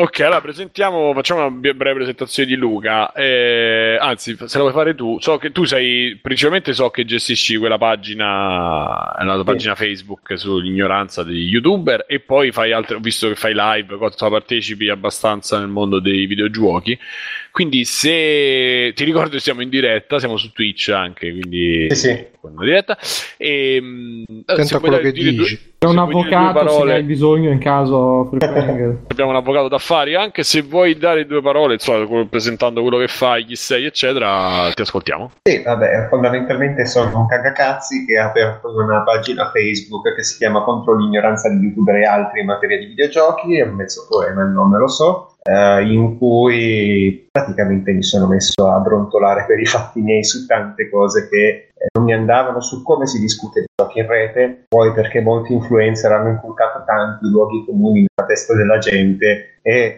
dato che ero un pochino stufo di ripetere, scrivere sempre le stesse cose, mi sono creato il mio spazietto personale dove se ti interessa mi segui. Dopodiché ho voluto fare il passo successivo con la pagina Facebook in cui, anziché andare contro gli altri generalmente o contestare altri video, facevo un po' di cultura videoludico, almeno quello è quello che tento di fare. Fondamentalmente questo, ultimamente sono un pochino più saltato in vista per via del video che ho fatto su quello sul server, e niente, sono entrato qua principalmente perché avevo risposto a Bruno su un paio di obiezioni su cui ha perfettamente ragione, a parte una che ha frainteso, a parte una su cui hai frainteso Bruno. No, vabbè, dimmi tutto. No, volevo dire una cosa, non stiamo qua, non so come nelle live, non stiamo qua a fare, come dire, a fare tutti contro uno, stiamo qua perché poi io ti dico, l'abbiamo spammato. Noi a tutti contro tre, Simone. No, sto dicendo, abbiamo spammato già un paio di volte abbiamo parlato della tua pagina, io non sapevo che c'eri tu dietro, non sapevo neanche che eri nel gruppo, abbiamo parlato della tua pagina, quindi avrai anche visto veramente che io la settimana scorsa ho anche postato il tuo gioco, diciamo il gioco, quel caso di Phoenix Wright fatto contro, diciamo, la Croa, che tra l'altro è veramente complimenti, non so quanto ci hai messo, è parecchio, ci ho messo un mesetto e mezzo. Ma esiste un tipo un construction kit per farli o fatto da zero tu? No, c'è un editor apposta per fare, poi se vuoi fare qualcosa di un pochino più elaborato devi un attimino smanettarci con variabili e robe varie, che è quello che ho fatto io, perché ho messo anche meccaniche che non sono tipiche di torni all'interno. Veramente una roba ben fatta, quindi dico, cioè nel senso, noi comunque partiamo da un principio, diciamo, di stima, poi appunto con Bruno c'è stato quello scambio che adesso stavate proprio in questo momento stavate scrivendovi, insomma, rispondendo. Sì, ma ripeto, io condivido le critiche che ha fatto Bruno, ragione, perché io un po' mi sto rompendo le palle, solo che di parlare sempre di quello sul server, solo che diciamo che con i due video che ho fatto ho intenzione di chiudere il cerchio, ho detto la mia, penso di averla dimostrato quale fosse il mio punto al di là di ogni ragionevole dubbio, e adesso sto vedendo di chiudere con tutte le frecciate che mi stanno tirando, dato che stanno cercando di paracularsi in tutte le maniere, giustamente, perché ormai ho iniziato la cosa e ormai lo devo concludere, la concluderò proprio principalmente sulla pagina, perché non voglio inquinare oltre il mio canale YouTube che vuole fare altro. Ok, allora senti, e quindi pensi di farti brillare sulla pagina dei Quideo sul server? In che senso farmi brillare? Scusa. Di portarli con te all'inferno o qualcosa del genere? Ma sì, qualcosa, cioè, alla fine io ho una idea dell'internet che ho detto e ripetuto spesse volte, per me l'internet è ineducabile, quindi io non è che faccio questo per dare altre persone, fargli capire quanto sia disinformativo per moltissimi versi l'operato di quello sul server. Io voglio la divisione, perché chi è dotato di onestà intellettuale... Scusa un attimo, Luca, sei sicuro che è settato sul microfono, diciamo, se c'hai un headset o qualcosa del genere, perché ti sentiamo un po' lontano? Perché sono con delle cuffie da cellulare, adesso mi sentite meglio, forse era perché il microfono era... No, mi sa che non te le prende, non ti prende, credo non ti prenda il microfono delle cuffie. Puoi controllare le opzioni di TeamSpeak su playback e capture se c'è settato il microfono che vuoi tu, diciamo. Ok. Ok, vediamo. Ah, ecco, ora sta venendo alla grana. No, è sempre lo stesso. No, infatti no. Okay, Stefano, non dire cose.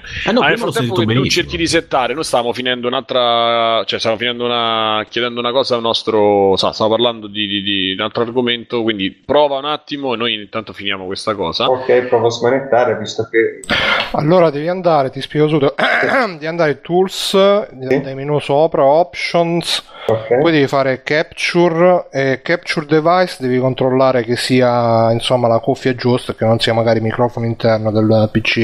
Se è un portatile o cose del genere. Sì, è un portatile settato su default. Se non mi trova solo il microfono, proviamo. Devo dare ok, quindi adesso non sentirla. Adesso parla. Proviamo? Adesso com'è che mi si sente? Come prima. Uguale. Sì. Vabbè, dai, comunque. Vabbè, sì, comunque, magari cerca di avvicinarti un pochettino. Comunque. Proviamo adesso. Eccolo. Ecco, quasi. No, allora si sta prendendo il microfono del portatile. Vabbè, avvicino di più il portatile. Tanto. No. Ok, mi sentite bene adesso? Sì, perfetto. Meglio, grazie.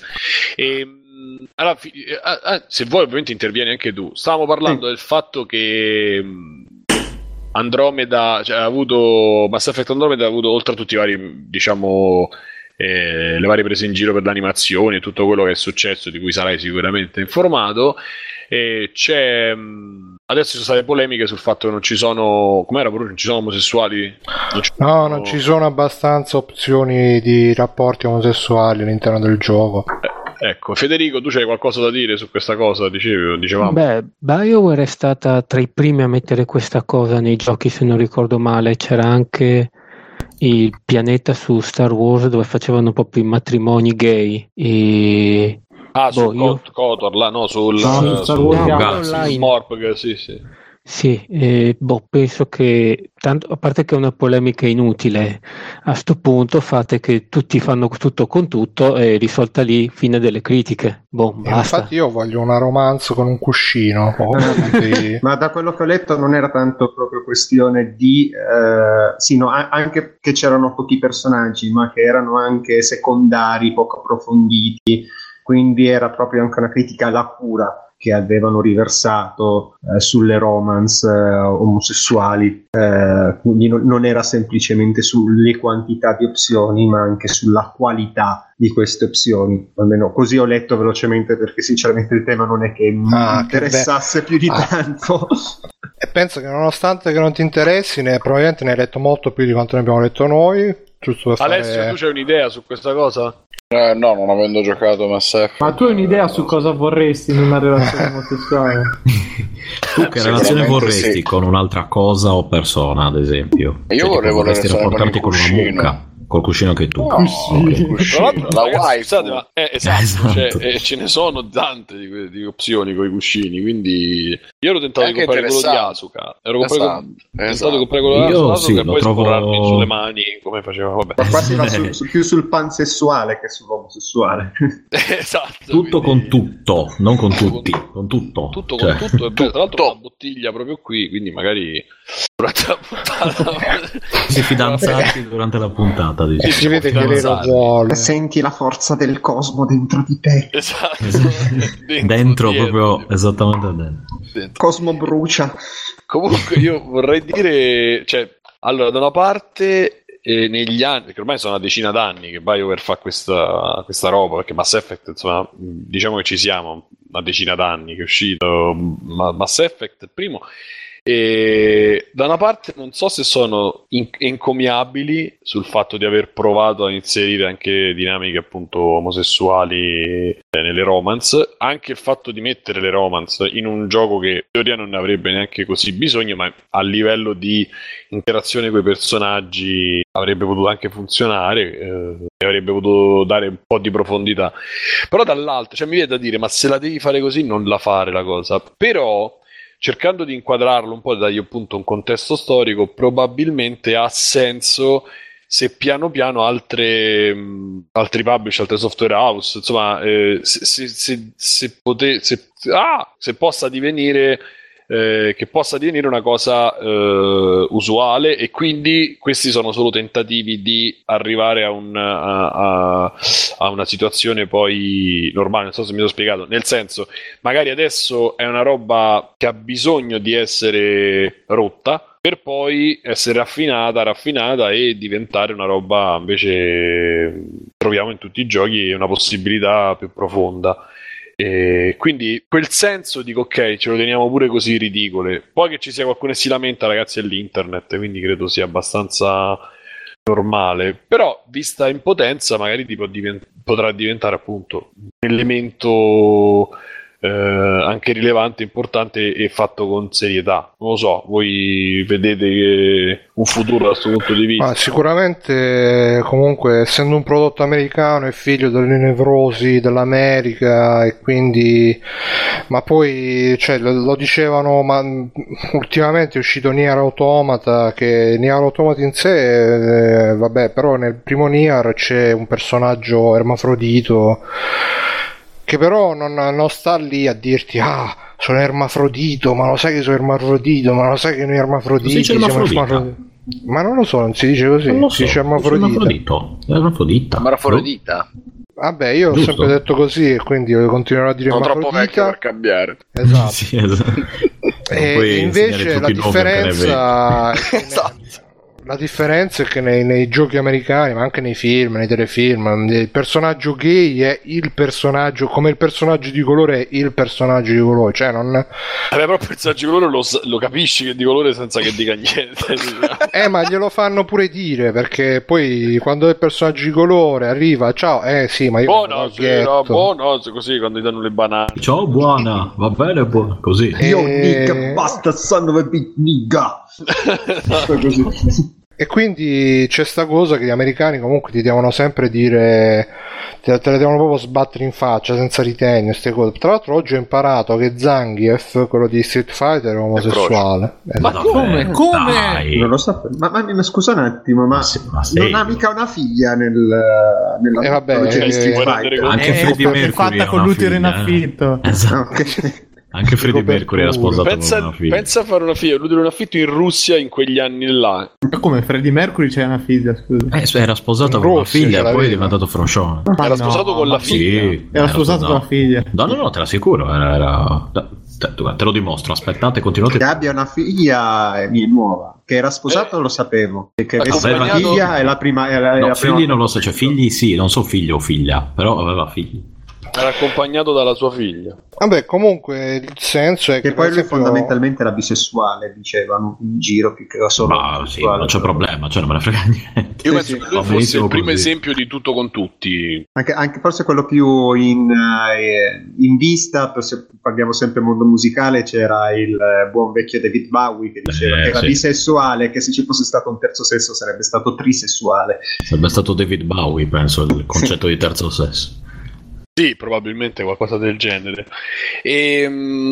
Va bene, Bruno, vuoi spiegare un attimo quello che è successo? Sì, questo shitstorm che è accaduto nel nostro gruppo, e praticamente, appunto, l'avevo spiegato anche prima, ma poi magari in montaggio risolvo tutto, perché è caduto il server 4-5 volte. Praticamente, appunto, dicevo, Simone ha scoperto questo video di Luca che spiegava che Crua 89 non è tanto preciso nel dire le robe, poi bla bla bla. Io ho detto sì, lo seguivo anch'io Luca Wright, però ultimamente vedevo che parlava sempre di quei due su server e mi sono scocciato, perché comunque secondo me non serve neanche, perché loro fanno proprio il clickbait apposta per attirarsi le cose, e il video su Zelda lo dimostra, diciamo.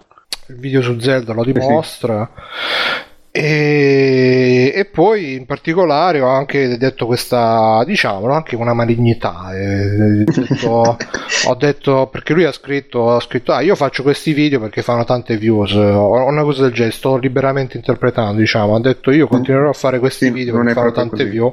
Non ho detto questo, ho semplicemente parlato un attimino della meccanica della domanda e dell'offerta, che è la domanda che crea l'offerta e non viceversa. Quindi sapevo che quel video faceva view perché era fatto appositamente per fare più view possibile, nella speranza che arrivasse anche utenza intelligente tra i tanti, ed è arrivata comunque anche gente che è andata a vedere i miei lavori precedenti e che quindi si è iscritta al canale, e che se dovessi ragionare da quel punto di vista io non è che posso combattere contro la natura umana. La gente vuole quello, in teoria gli devi dare quello. Io poi voglio fare anche altro, non voglio assolutamente continuare sul filone quello sul server, però se dovessi ragionare da questo punto di vista dovrei in teoria andare avanti in questa maniera. Non ho detto che voglio andare avanti in questa maniera e che ne farò a iosa perché mi fanno fare visualizzazioni, perché giustamente dopo un po' diventerei comunque noioso. Cioè, il secondo video di debunking che ho fatto, che dovrebbe chiudere il tutto, è stato molto meno visto, così come è stata poco vista anche la live che ho fatto con due sviluppatori, uno Alberto Belli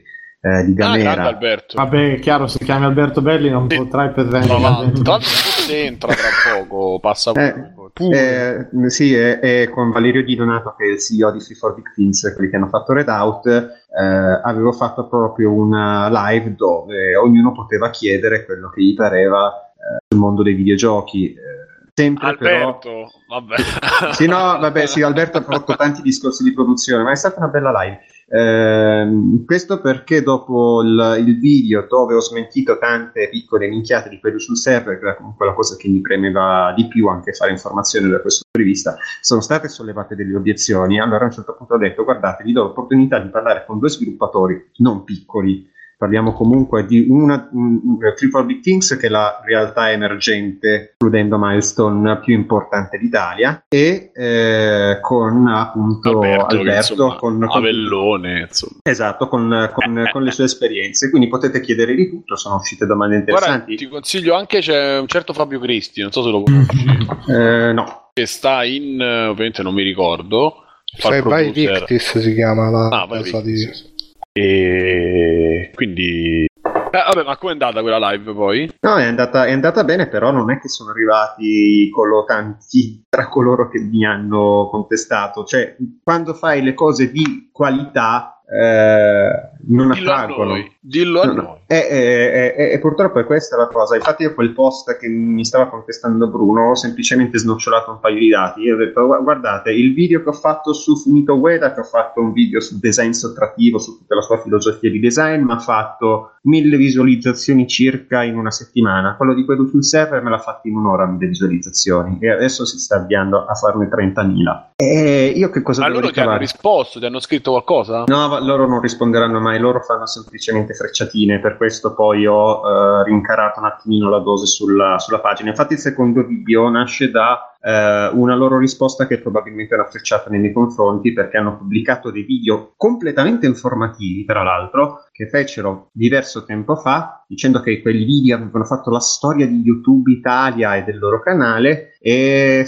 concludendo con: ricordatelo quando parlate di noi. Sono andato a vedere quel video, un video solo visto, quello della risoluzione terrificante. Cioè, sono riusciti addirittura a dire che 4K uguale 4000 pixel. Uno può dire è una svista, però su un video che monti, che editi, che fai per informazione, è proprio una cagata pazzesca. Poi iniziano tra l'altro andando contro i propri utenti, perché c'è gente che gli ha detto: guardate che non è vero che sui giochi PS3 tutti i giochi girano a 720p, ci sono giochi che hanno risoluzione maggiore, ci sono giochi che hanno risoluzione minore, con Sinervo che fa un facepalm e Redez che rincara dicendo ma questa cosa non sta né in cielo né in terra, è una cazzata, quando invece hanno ragione i propri utenti. Ci sono giochi che vanno anche a 1080p su PS3, ci sono giochi con la risoluzione dinamica, ci sono giochi che vanno anche in sub HD. Quel video non l'ho fatto io, semplicemente io ho dato il là e ho lasciato spazio a Devil Cree, che su queste cose è mostruosamente più competente di me. Devil Cree, Christian Devil Cree. No, non lo conoscete? Quindi forse sono anche youtuber intelligenti in Italia. No, perché tu devi sapere che Simone ha fatto un fioretto che non guarderà mai più YouTube in vita sua. Ah, ok.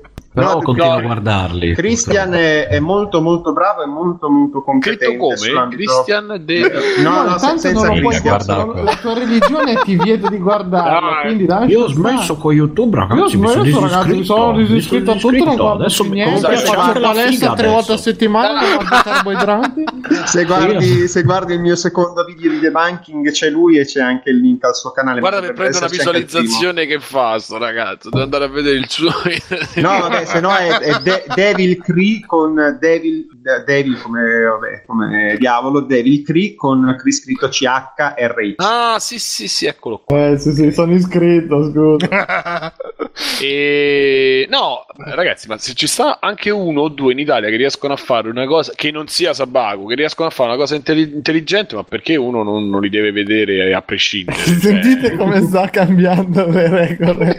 Ma Devil Cree veramente merita, è molto competente. No, ma noi non ci abbiamo con Simone. No, ci prendono come finale rosso. Perché... E poi io ancora non ho visto quel video di Sabaku che mi hai linkato, quella live, quindi ancora non so che cosa avrebbe detto, però un paio di volte Sabaku l'ho bacchettato sulla pagina. Sì, tra l'altro io ti avevo risposto e lui è apparso magicamente, perché penso faccia ego surfing. Sì, ma a un certo punto gli ho scritto anche in chat, come diavolo fai ogni volta che si parla di te, che sia YouTube, che sia Facebook, che sia qualsiasi altra cosa? Ma guarda che l'avevano detto, si chiama Google... C'è un programma Google Alert. No, su Facebook non funziona, Mirko. No, questa è una cosa che è scritta nella Bibbia. Ovunque ci saranno due persone che parleranno di me, io sarò lì con loro.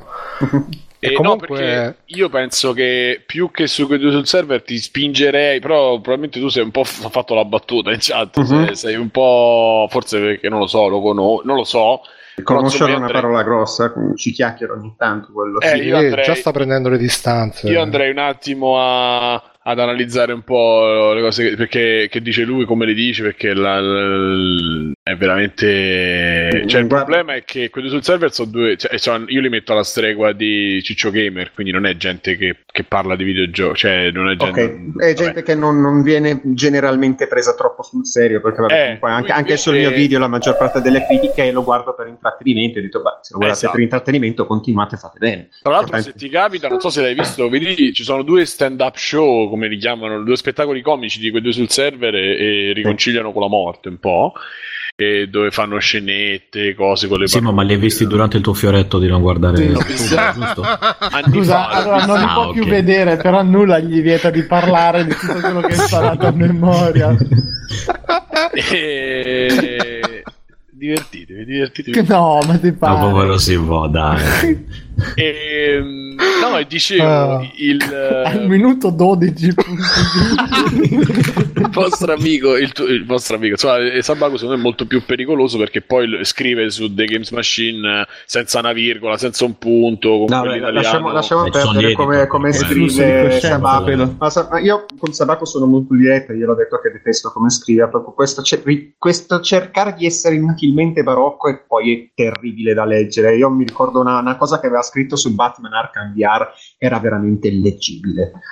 Sì, è fan delle cose. Invece quello che dice il problema è che anche le regole base della grammatica sono devastate in quello che scrive. Solo essere barocco, ma anche mettere le maiuscole a cazzo, ma anche il suo flusso di coscienza, anche le cose che si prepara. Io ho detto ogni volta, perché sembra che lui vuole dire troppe cose, e quindi inizia un discorso, apre una parentesi, apre un'altra parentesi, apre un'altra parentesi, apre un'altra parentesi, e poi non ne chiude manco mezza. Quindi è veramente logorante da seguire, io non ce la faccio. Un paio di volte ho avuto da ridire con lui. La prima, dove c'è stato proprio un forte screzio, è stato su un video che avevo fatto con Dadobax sulle remastered, dove spiegavo perché le remastered non danneggiano anche quelli a cui le remastered non frega assolutamente niente, che li fanno studi esterni, quindi non vanno a rubare tempo al nuovo EP, nessuno ti obbliga a comprare, vabbè, ma questo è abbastanza scontato. Permettono a studi piccoli di fare gavetta e poi magari fanno il loro gioco, perché mi pare che Red Dawn è partita così, dalla remaster di Okami, poi ha fatto i giochi su PSP, alla fine è riuscita ad arrivare a fare il suo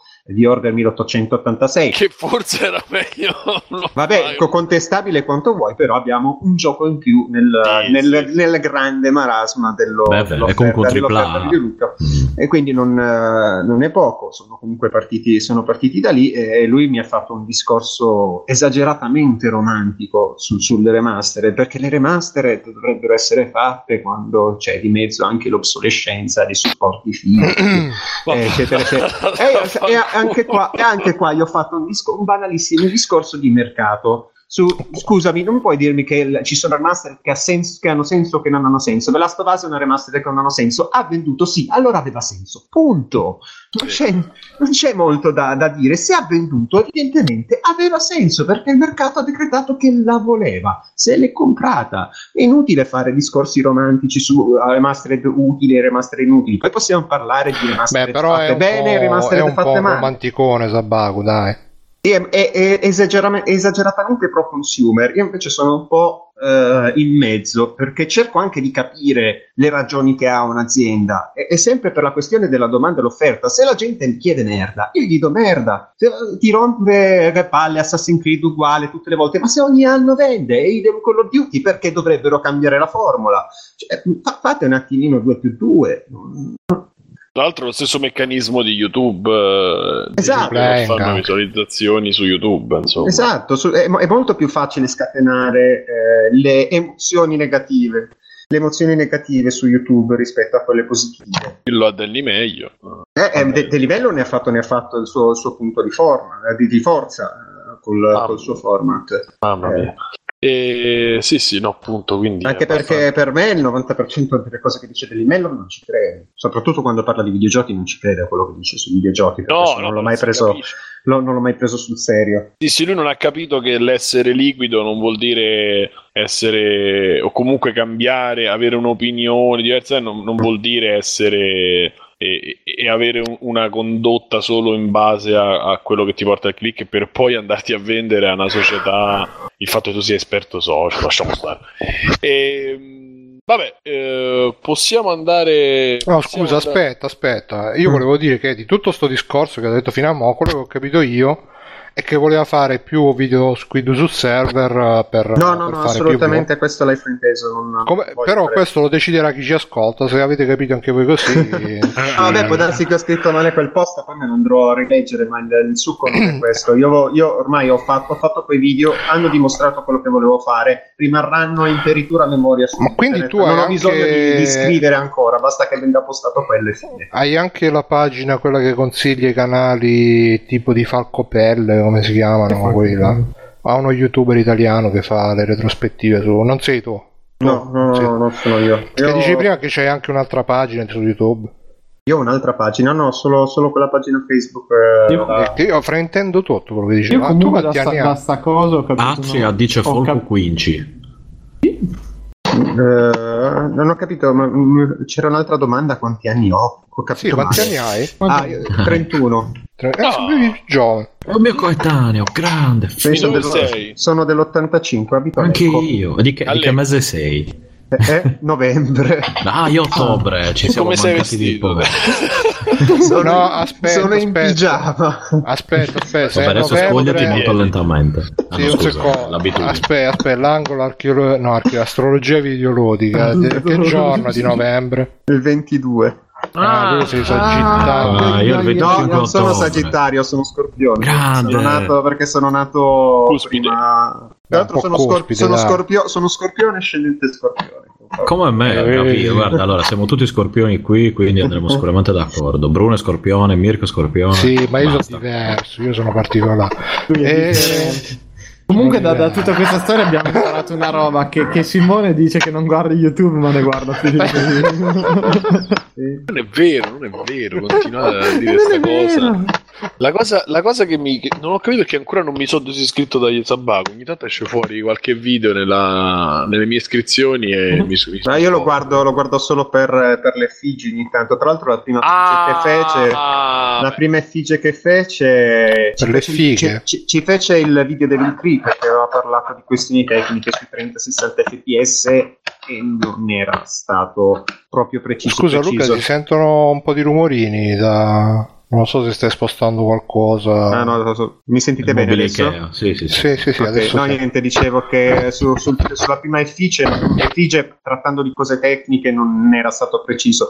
E infatti ci fu Devil Tree che poi fece un video, però non intitolandolo Correggo Sabaku, ma semplicemente parlando dei 30 e dei 60 fps in maniera decisamente più corretta dal punto di vista tecnico. soprattutto andando anche a parlare delle latenze. Ci possiamo fare tutti i discorsi del mondo su 30-60 fps, ma se un gioco da 60 fps ha le latenze di uno da 30, cambia poco. Infatti. Allora, va bene, dai. Andiamo... Quindi ci siamo chiariti, è tornata la pace su Free Playing dopo questo violento screzio. No, ti ripeto, siamo andati giù un po' pesanti. Hai ragione,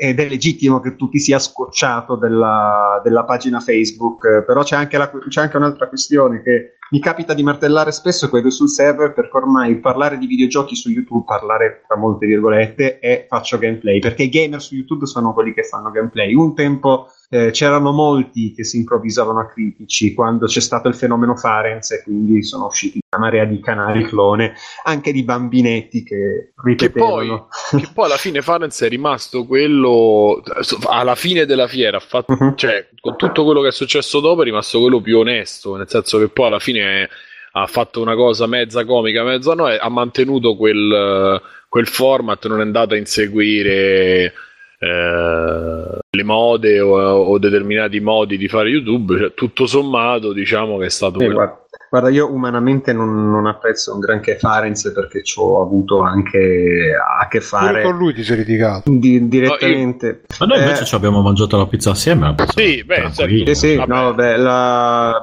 Per alcune cose, poi vabbè, fate conto che sono anche mezzo amico col Dr. Gamer, quindi so alcuni retroscena. alcuni retroscena. Allora rimarrai dopo la diretta che ci facciamo due chiacchiere.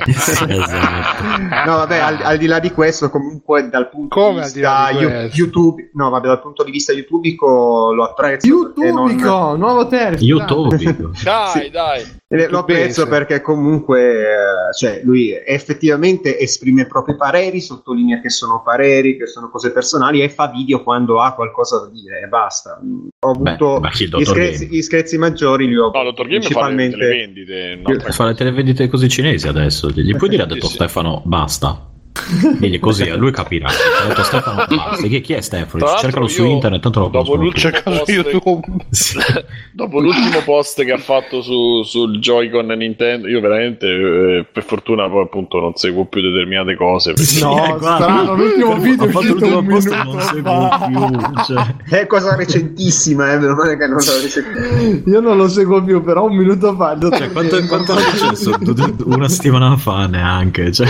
Sono lamentati, no, veramente ha preso una lamentela che mi pare fosse di Kotaku, non so, è stata poi rilanciata, l'ha indorsata, perché stanno tornando i Joy-Con, quelli rotti, quelli che non funzionano di Switch.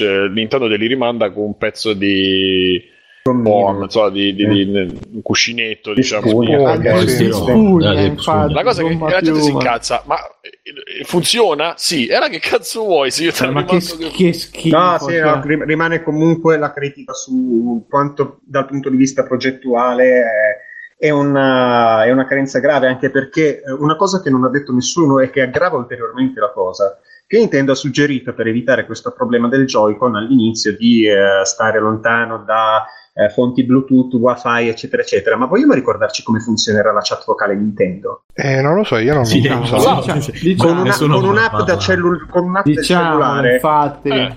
cellulare che per forza dovrà essere connessa via Wi-Fi.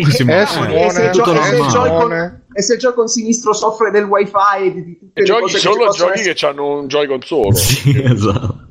Hai speso 400 euro per butti un Joy. Quindi è grave come mancanza. Però c'è da spiegare anche a queste persone che, come nelle macchine, le prime edizioni delle macchine non sono mai totalmente ti compri la Yaris senza il motore e metti la freccia, non puoi mettere la freccia a destra, tornano col pezzo di gomma piuma. Se fai scimmette in terza media va bene, però le prime edizioni delle automobili quando entrano nel mercato hanno sempre molti problemi, perché sono è vera sta cosa comunque che diceva che praticamente anche i problemi di, l'avevamo già detto poi tra l'altro, poi ripeto, per che i problemi di fornitura di Nintendo, che tutti dicevano stanno finendo le console, stanno precipitando le vendite perché non hanno finito le forniture.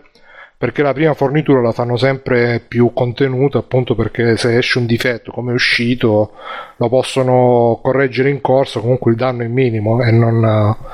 Oggi non so quanto sia per la questione di se c'è un difetto lo correggo, visto che lo fa con tutto, anche con gli amiibo Nintendo, di essere sempre molto schiscia con le... in effetti questo è vero, però io ho letto ragazzi il 3DS è indistruttibile, il 2DS ancora di più, il GameCube uguale, cioè, sì, ma il 3DS viene dal Nintendo DS, uguale, il DS era dal FAT al Lite, ditemi viene DS, dal NES Nintendo, no dal FAT dal DS FAT al DS Lite, e poi a quello più il New, come cazzo si chiamava, era una macchina che comunque era fatta molto bene. Sì, no, quello FAT io ce l'ho ancora e funziona, non lo uso ma ce l'ho ancora e funziona, non credo. E alla quindi, fine... No, per carità, però è vero che capita spesso, anche prendi le Xbox, giusto per fare un esempio, esatto, a caso. Così a caso. Così, ma anche le PlayStation 3, se vi ricordate, c'erano il IOD, quello giallo, il LED giallo. Ma anche le PlayStation 4, alcune, aveva anche le 4 Pro. Ma quelle sono 64 contenute, si va sempre su percentuali, su queste cose, sulla 360 non ne parliamo, che è stata una strage. No, non riapriamo l'argomento, per favore. Sulla PlayStation 3 anche là era un bel problema, penso che dipendesse anche da quanto la usassi, comunque era un problema di pasta termica, quindi se poi l'aprivi e cambiavi la pasta termica in teoria risolvevi. Sì, per la PlayStation 3 forse sì, per la...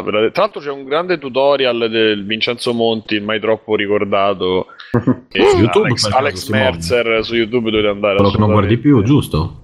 Beh, Alex Mercer e Stefano non so. No, scusa, stavo chiedendo. No, non mi sapere io. Non mi permetteremo.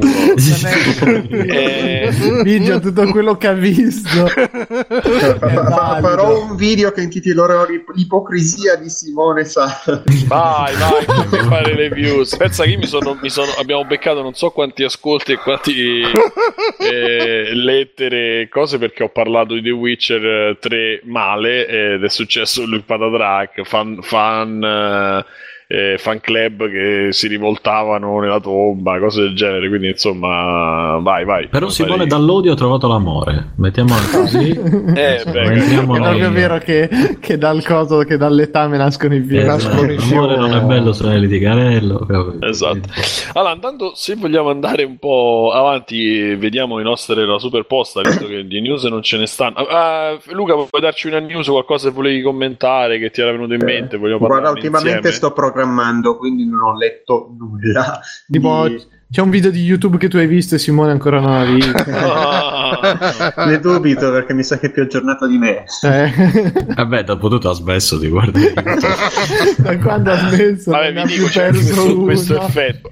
E siccome sono conosciuto perché ne guardavo tanto, la gente mi manda i link. Guardavo.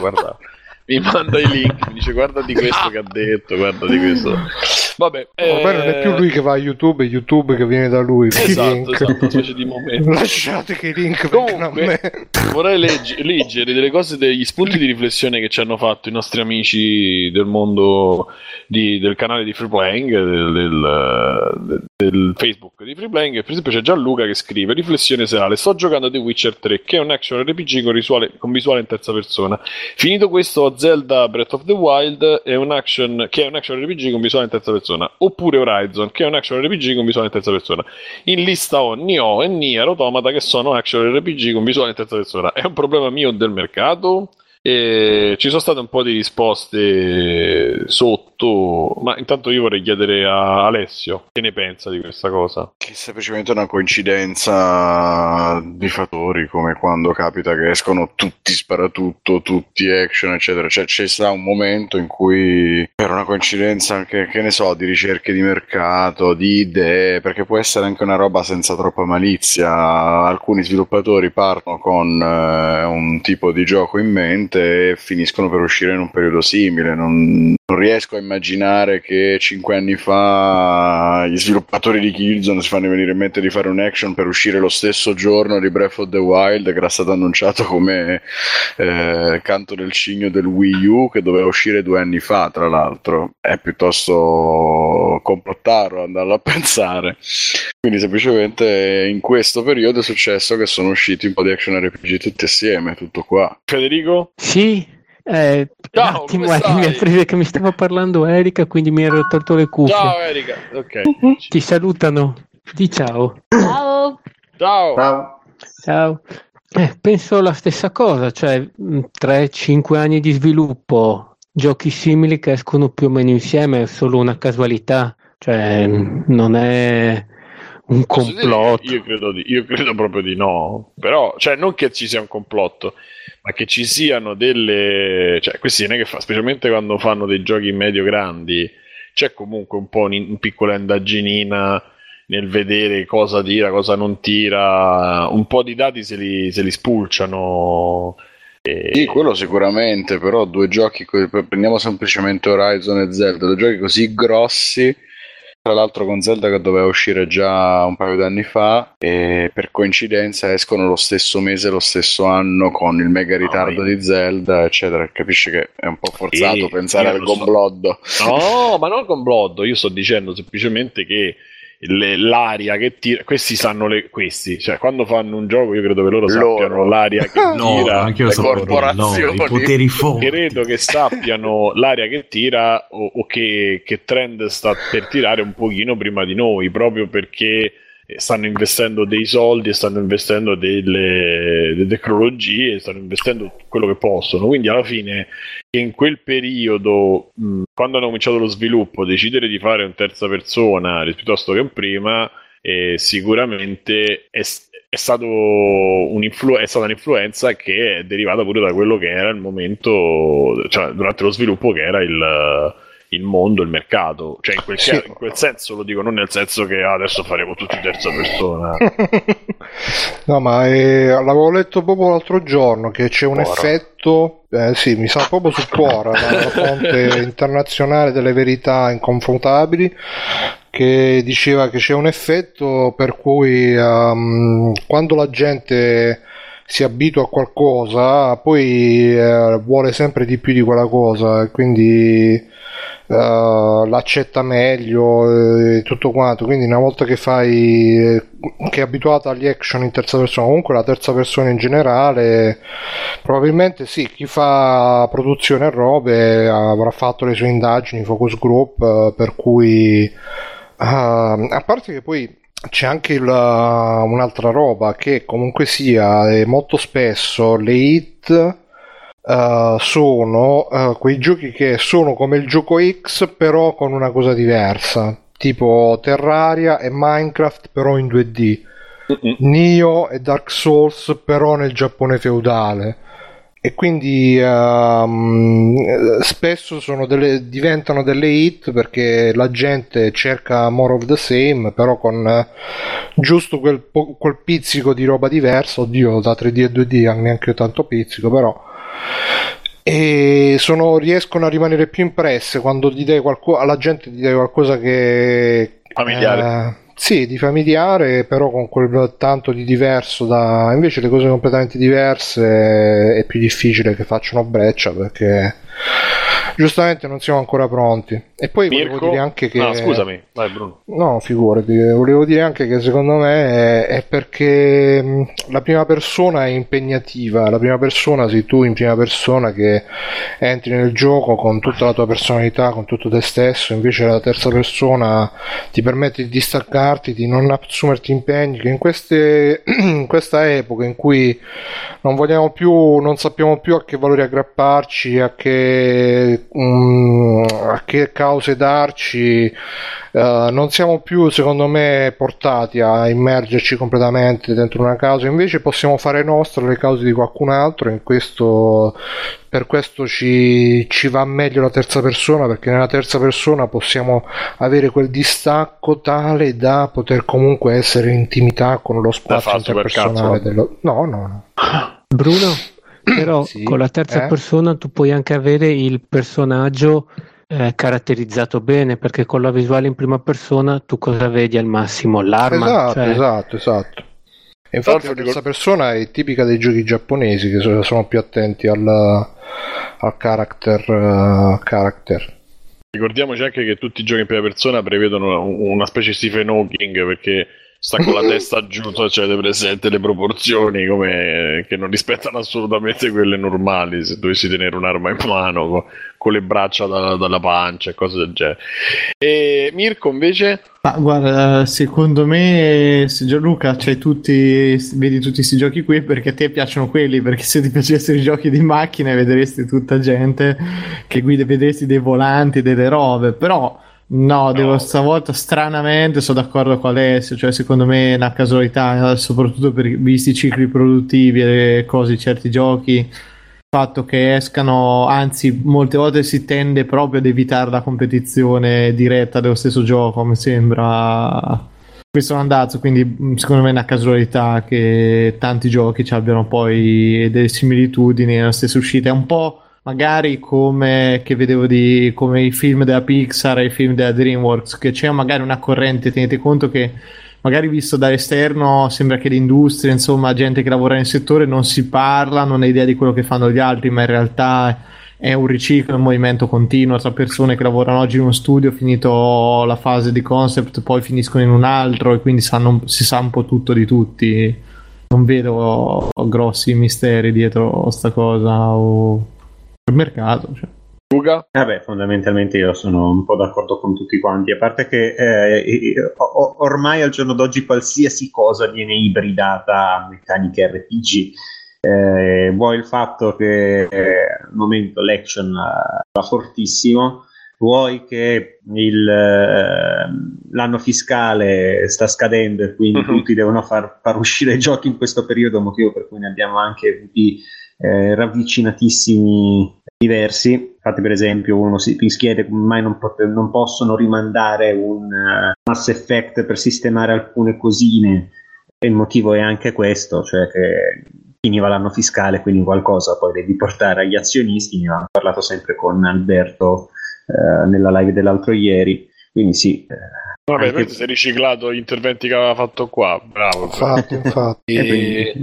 Il discorso è questo. Comunque Diego risponde a Gianluca e dice: il problema sta nel riconoscere quali sono i veri ARPG, sottogenere degli RPG, quali no e quali no. In questo caso The Witcher 3 è un vero e proprio ARPG, Zelda no, Nier ha degli elementi RPG ma la parte preponderante è action, Nioh non è un vero e proprio ARPG, tanto che io lo metto nella subcategoria degli Souls-like, dei Souls-like, dove anche qui la parte RPG non è preponderante. Tuttavia riconosco che ormai i giochi non sono più chiusi in determinate categorie, bensì sono un mix di genere, ciò rende difficile una distinzione netta fra i vari giochi, e diciamo che più o meno siamo abbastanza d'accordo. Poi se vogliamo continuare, qui c'è la cosa è andata avanti poi sul thread, ma insomma poi abbiamo detto abbastanza anche la nostra, e vabbè, passiamo avanti insomma all'altra lettera, che è vogliamo dire questa, però sì, Simone, c'era quella, aspetta, c'era quella su Super Mario Run, Rayman Legends, sì, soltanto che era più recente, esatto, ce la vuoi dire, se no guarda. No, non la voglio dire, però non la trovo sulla sta scaletta. Sopra. E non ce l'ho io. L'ho messa tra le news, sopra. Ah, sotto te. Eccola. Allora, e poi ci scrive Marco, mi pare, adesso andiamo a leggere, Mirko, che ci scrive, qui a volte si Mirko, c'è troppo... Ciao, il coraggio di dirvelo. Qui a volte che hai smesso di guardare YouTube, Mirko. Qui a volte si difende troppo Nintendo a spada tratta per quanto riguarda Mario Run e i suoi 10€. Il punto non è che non si vogliono pagare i giochi o non si vuole dare valore al lavoro degli altri. Il punto è che ci sono giochi uguali a Mario Run che costano meno e sono fatti decisamente meglio. Mirko c'ha un sacco di ragione, comunque. Prendete i 2 Rayman, costano 3€ l'uno e hanno una marea di livelli in più rispetto ai 25 di Mario e sono fatti decisamente meglio, secondo me. Ma il Nintendo Touch e ne avanzano ancora 4. Quindi il punto, quindi non sono i due tipi di utenza come avete detto voi in puntata o in puntasta come scrive, perché mi dispiace per tutti i fan di Nintendo e Mario, ma 10€ sono decisamente troppi, soprattutto vista la concorrenza. PS, provatelo, Fiesta Run, vi innamorerete. Allora mi schiero subito, stranamente. Allora, partiamo dal presupposto che io, se avete sentito le puntate e voi che partecipate con me dall'inizio, insomma, l'avete sentite, io ho parlato benissimo di Fiesta Run e di l'altro Rayman Django Run, e li trovo due titoli unici, due titoli bellissimi, e anche i Rayman Origins e Legend sono probabilmente la fonte che, cioè l'ispirazione che Nintendo dovrebbe prendere per fare per i suoi Mario in 2D, perché sono giochi di una fattura incredibile da sotto tutti i punti di vista, proprio, e mi fa specie che su Wii U, la patria di Mario, il più bel platform è Legends, cioè, pochi cazzi. Per quello che riguarda la cosa in sé per sé su Mario Run, allora, i soldi sono suoi, come dice un nostro amico, cioè Nintendo decide quanto vale la propria IP e il proprio lavoro. La gente risponde comprando o non comprando. Comunque intanto c'è da ricordare che i Rayman hanno 2 o 3 anni, quindi uscivano anche in un periodo diverso, dove probabilmente anche c'era vista la situazione dell'App Store che cambia, vorrei dire giornalmente, ma insomma, se non è giornalmente, è settimanalmente, sia come applicazioni, sia come uscite, insomma è una cosa che è abbastanza, a parte i capisaldi, poi ci sono abbastanza ricicli, e poi ci sono un sacco di periodi per i prezzi. Io mi ricordo che le fasce di prezzo e l'approccio anche dell'in-app purchase, quando arriva, quando non arriva, cioè è una cosa che negli anni è veramente cambiata tanto, e cambia di giorno in giorno, perché comunque è un ambiente molto vivo e molto liquido. Però c'è da dire che Nintendo ha fatto un tipo di scelta. Io non posso dire se l'ho apprezzata o se non l'ho apprezzata. Spendere più soldi o spendere tanti soldi comunque non è apprezzato, cioè non è una cosa che fai sempre con leggerezza e contento. Però siamo noi che, o meglio, noi possiamo contestare, ma contestare a livello di chiacchiera, ok, ma la contestazione la fai comprando o non comprando il prodotto. E quindi Nintendo capisce, magari capirà il da farsi. Mi sembra un po' una polemica, mi date il Nintendaro, oppure dice Nintendari che difende. Non è questione di essere Nintendari o non essere Nintendari, è una questione di accettare un prezzo di una cosa o no. Tanto alla fine il discorso è sempre quello: se sono andati in attivo avevano ragione loro.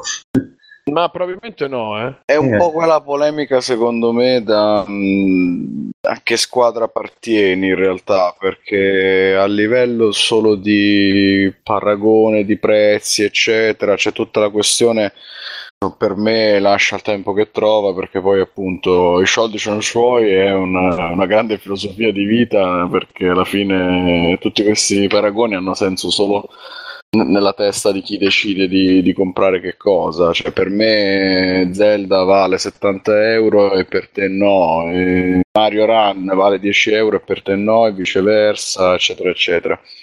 Io faccio comunque un paragone dicendo che il giochino, come che ne so, Angry Birds viene venduto a 3 €, e Final Fantasy VII ributtato fuori per l'ennesima volta su iPhone, Square lo fa pagare 18 € e Nintendo si è piazzata in mezzo con un gioco che non è né un gioco completo come lo intendiamo noi solitamente, né il giochino come può essere la sequela di livelli all'Angry Birds, quindi sono infilati in mezzo con una cifra media. Però è un paragone del cazzo, e me lo dico da solo, perché non sono lo stesso gioco, non sono nemmeno lo stesso campionato probabilmente, e quindi torno a pensare che l'unica idea giusta fosse quella che dicevo all'inizio, cioè ognuno gli dà il valore che vuole a queste cose. 10 € per Super Mario Run può sembrarti molto alto, però io comunque poi calcolo che alla fine quando compro Super Mario Run sto comprando anche il brand, non sto comprando solo il prodotto gioco, sto comprando la possibilità di avere legalmente su dispositivo iPhone, Android eccetera un gioco che fino all'anno scorso era assoluta, esclusiva, totale, globale, mondiale di una console Nintendo, per cui avrei dovuto, per avere Mario, pagare 150 e rotti soldi di Nintendo DS o di Wii U o di Wii eccetera eccetera, insomma avrei dovuto comprare apposta la macchina per avere quel gioco e adesso invece ho anche una via di mezzo, capito? Io sì, ho capito. C'è Giuseppe che dice, scrive per precisare, perché Giuseppe è preciso su queste cose. Giuseppe Atria, che tra l'altro è entrato entra, no? E sta a fare la chat. Dice: non è il semplice attivo il metro del successo, bensì che l'investimento abbia fruttato quanto ci si aspettasse. Quindi basta con sta storia che è il semplice attivo il metro del successo. Niente, secondo me purtroppo da un lato è lodevole il fatto che Nintendo cerchi anche un attimo di, come dire, di non svendere le proprie IP, però purtroppo è anche vero che su mobile ormai i prezzi sono completamente allo sbando e stanno sempre più convergendo verso lo zero, perché alla fine sì, Rayman Legends 3 euro, ma se vai a vedere sicuramente sotto le recensioni di Rayman Legends ci saranno quelli che dicono costa troppo, vabbè, metterlo gratis.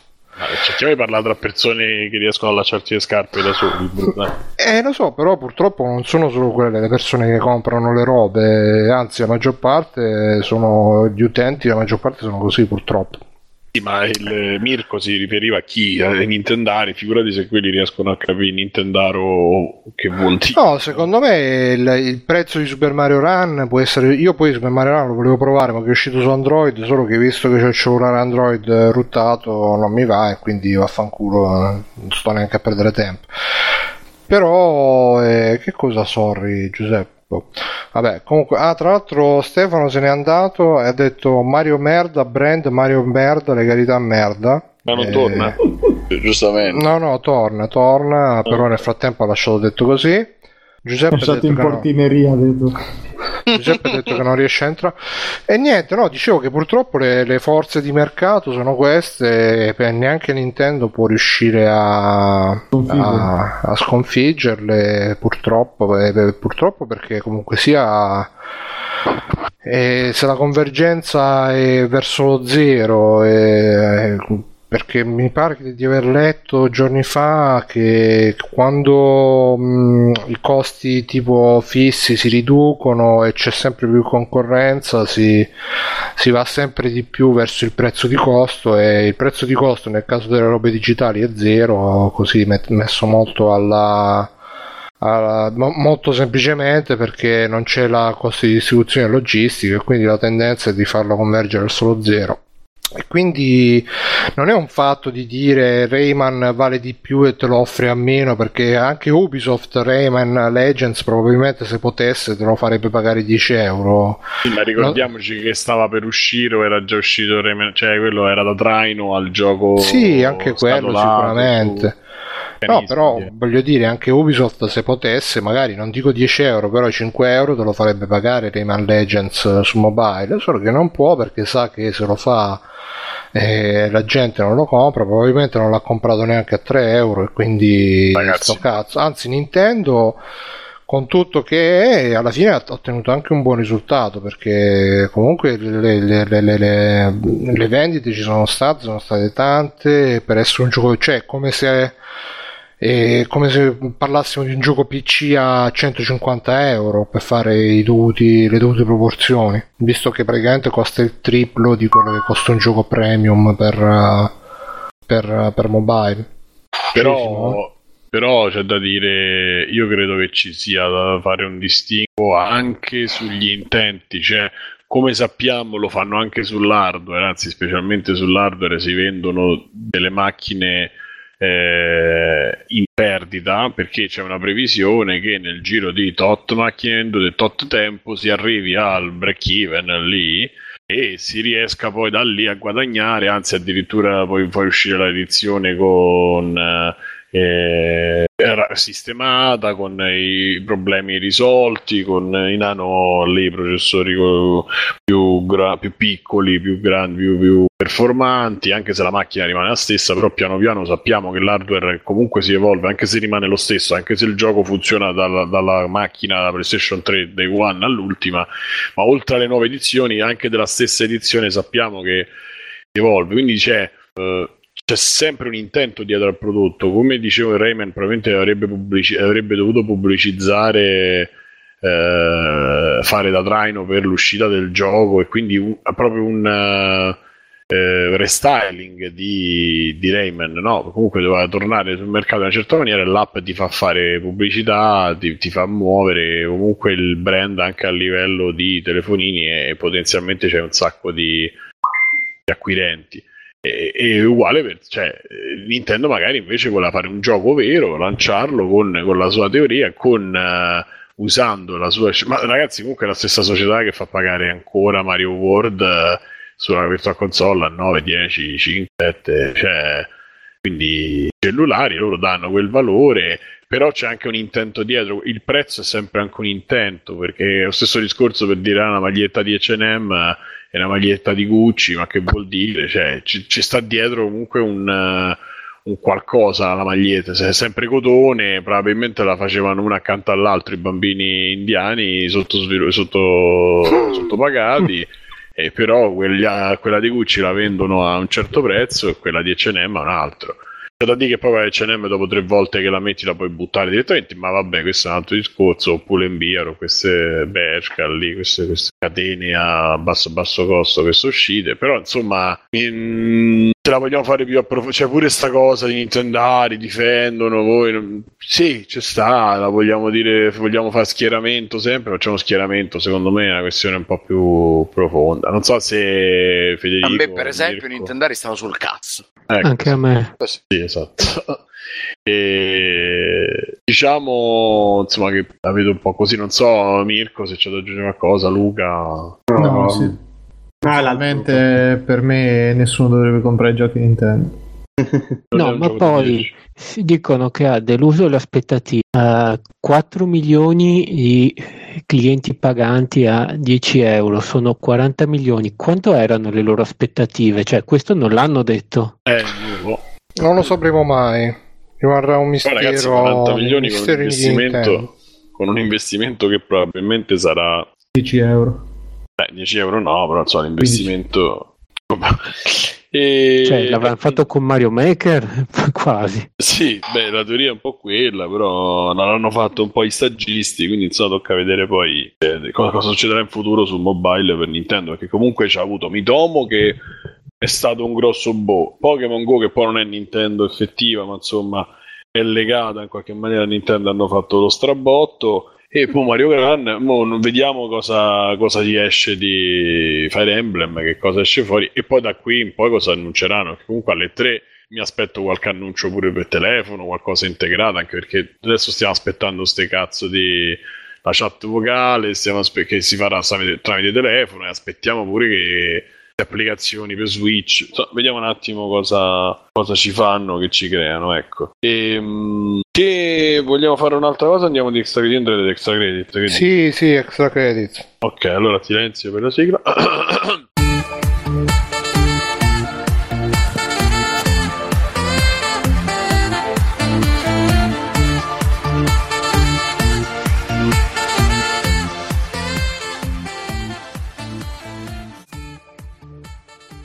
Bentornati anche all'Extra Credits, la rubrica dove parliamo delle cose che facciamo, che giochiamo. Anzi, Luca, te la spiego perché non so se sai.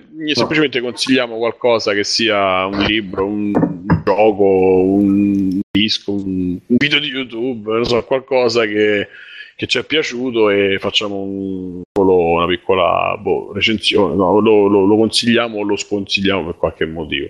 E Bruno, vuoi iniziare tu? Sì, inizio io, vi riconsiglio un'altra volta l'ultimo numero di Prison School, perché veramente merita, ma veramente veramente tanto, veramente il fumetto, il manga migliore dell'universo. Credo che la scena che sta nell'ultima tavola sia quasi alla pari della scena di Nip Tuck, di lui che sbatte il cazzo sul tavolo e si quando sbatte il cazzo, e è una roba stupenda. E a parte questo, sta settimana abbiamo provato, qua c'è da fare una premessa, che c'è stato Handmade, che così, perché qua ogni tanto ci scherzano la gente, no? E detto, dai Bruno, ci giochiamo insieme il gioco del Signore degli Anelli, perché sa che a me il Signore degli Anelli fa caccare, e qui ha detto dai, ce lo giochiamo insieme su Twitch. probabilmente perché pensava, dai, adesso così lui si triggera, si incazza, noi ce la ridiamo di lui che si incazza, no? Tipo come quando, che ne so, c'è il nonno rincoglionito e lo fai bere, dici dai nonno raccontaci le storie, no? E questa era la sua intenzione malvagia, maligna, diciamo. E ci siamo messi io, lui e Backsoft a giocare su Twitch, l'ho trovato anche registrato su Twitch, questo gioco si chiama The Lord of the Rings War in the North, che è un gioco credo del 1994, una cosa del genere, molto vecchio, credo che sia epoca se non PlayStation 2 prima PlayStation 3. E invece è molto, intanto è tornato Stefano, ciao Stefano. Ciao. E invece devo dire che, a parte l'inizio, che tutta la trama come al solito, il signore che praticamente all'inizio ti dice, ti ricordi Frodo, Aragorn e tutti quanti? Non ci sono in questo gioco, però ci stanno degli altri, la versione di contrabbando che sì, userà veramente quella sensazione degli eroi tarocchi, del gran pazzo, cioè, sì, sono i pupazzi cinesi che hanno la forma, il colore, però qualcosa di diverso.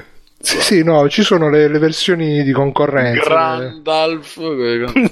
Sì. E praticamente no, poi aspetta, special guest e le aquile che parlano, io sento questa cosa. No, bellissimo, quella è stata una cosa bellissima, perché praticamente una delle prime missioni c'è quest'aquila che è insidiata dai troll e tu la devi liberare. Allora è un'aquila gigante, no? E fino a mentre che la liberi fa no, i versi dell'aquila. Poi dopo che l'hai liberata arriva, no, dal cielo, plana a terra e fa ciao ragazzi, grazie di avermi liberato. ti prende proprio, che poi c'ha la voce di Gandalf lì, e quindi fa ciao ragazzi, Stefano, occhio che si sente la porca puttana da tastiera, bravo. No, c'è una voce in italiano, c'è la solita voce del doppiaggio italiano di merda, però in inglese c'ha proprio la voce, e poi devi vedere come lo sta vedendo adesso, cioè c'ha proprio tutto il labiale, la cosa, quando parla fa le espressioni con le sopracciglia, è proprio una roba fantastica. Anche ma fa pure, dice pure ragazzi, ecco, è una cosa del genere, con gli occhietti, con la sciarpa, proprio così. Ne riparleremo. Insomma, dunque mi avete salvato, e più o meno parla così. E comunque niente, dopo l'inizio appunto che ti metti in chiaro che è il Signore degli Anelli, però non è quello del film perché non c'erano i soldi per i diritti, che è un po' la cosa che hanno fatto con Matrix, no? Che già il gioco di Matrix, e poi controlli la cugina di Morpheus che doveva fare una roba che non si capisce, però c'era delle cose non, vabbè, c'era delle cose non... sì, no, per carità, pochissime. E alla fine, poi all'inizio devi parlare ambientato in una tavola, perché giustamente gli appassionati del Signore degli Anelli vogliono la trama, che palle, inizi sto gioco, devi parlare con questo, parli con quello, dialoghi a scelta multipla, che palle, strapalle. E poi finalmente cominci il gioco vero e proprio, che sono mazzate dall'inizio alla fine. E sistema di combattimento super ignorante, un po' alla Dynasty Warriors, ma neanche tanto alla Dynasty Warriors, proprio c'è la Dynasty e basta. Sì, c'è il colpo leggero, il colpo forte, e ogni personaggio c'ha, cioè i personaggi sono un'elfa, un guerriero umano e il nano disagiato, disadattato, e hanno tutti e tre, nonostante che siano tra virgolette classi diverse, però poi alla fine hanno tutti e tre sia gli attacchi melee corpo a corpo che gli attacchi a distanza. E ovviamente a distanza, cioè il guerriero umano c'ha la spada e l'arco e la freccia, l'elfa c'ha, non mi ricordo se c'è una spada, che cazzo c'ha, e poi c'è la staffa magica da cui fa le magie che sono proiettili. E pantaloni, la staffa magica. No, guarda, no, lei tra l'altro è carina, però c'ha un culone, però c'è quei culoni bella cicciona. Bella, sì, proprio di quello, lo prendi, fa tanti figli. Sì, da twerking potente, che quando lo inquadrano da dietro tipo occupa metà schermo, il culo è bellissima. E il nano invece c'ha l'ascia e la balestra, e quindi c'è questo sistema di combattimento che è molto serio. E ha detto bene Slavex, che ha scritto nella recensione sul nostro Steam Curator, che è una specie di King of Dragons, se per chi se lo ricorda, King of Dragons con op della Capcom, che c'aveva pure quello un sistema di combattimento praticamente senza combo, senza un cazzo, però mena, poi ogni tanto sali di livello, sblocchi le abilità, ti fai l'equipaggiamento. Tra l'altro carino che quando ti cambi l'equipaggiamento, un po' come Dark Souls, quando ti cambi l'equipaggiamento cambia anche nel personaggio. E tra l'altro sempre l'elfa può essere super buona a seconda di che cosa ti metti in testa, e se ti metti il cappuccio poi brotta, sembra, non lo so, una zingara che va girando per però con tutto il rispetto, ovviamente, grande cultura gitana. E era figo King of Dragons, oh. Sì, no, non lo sto rivedendo perché non me lo ricordavo. C'è anche King of Dragons è proprio sembra un gioco fatto oggi dagli indie. Sistema di combattimento, magari facessero così gli indie giochi oggi. Sì. Piacerebbe. No, King of Dragons è proprio così, un sistema di combattimento semplice, senza combo, senza cose complicate, e poi però avanzavi di livello, miglioravi l'equipaggiamento e quindi ti riusciva a prendere. E questo pure è così, e poi ci stanno i segretini, le side quest. Probabilmente da giocare da soli uno si fa la palla al cazzo, però a giocarlo in tre così mentre si cazzeggia su TeamSpeak e tutto quanto, ci siamo veramente divertiti e penso che lo continueremo. Quindi stay tuned per ulteriori grandi live di free playing su questo gioco. Che altro dire? Tra l'altro poi il sistema di combattimento è semplice, però è anche abbastanza profondo, perché c'è la parata, si possono spingere i nemici via, ci sono le mosse speciali che si sbloccano.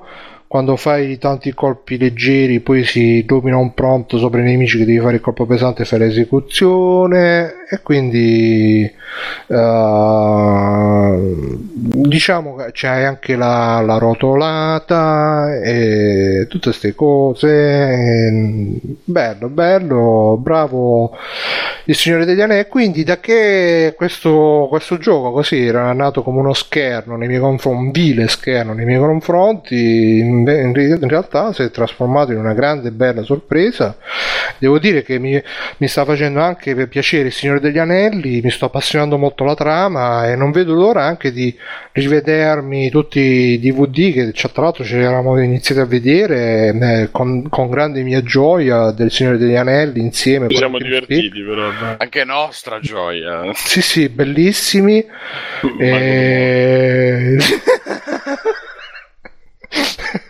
E niente, basta, passo la e leggetevi Prison School perché è veramente una cosa agghiacciante. Passo la palla. Luca, ci vuoi dire tu qualcosa che ti è piaciuto, qualcosa che hai giocato, qualche film, telefilm? Luca io? Perché avevo capito che ce n'era un altro. No, tu. Guarda, se vuoi ti posso parlare di YouTube Mani 2 se la web serie di quei due sul server. Bene. No, davvero vuoi? Se vuoi te ne parlo perché l'ho vista. Sì, ma dici. No, terribile.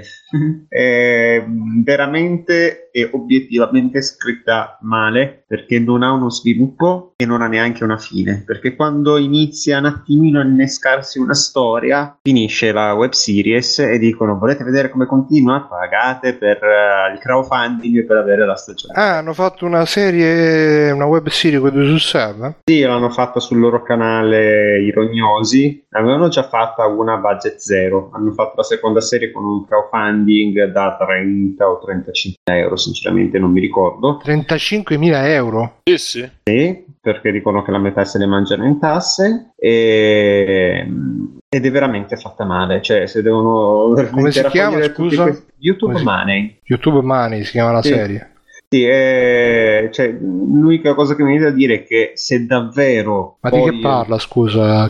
Di praticamente due youtuber minchioni che vogliono fare soldi con YouTube e quindi si danno al gaming. È un po' autobiografico, secondo me. Ma a te chi ti sta più simpatico, Sinergo o Reddit?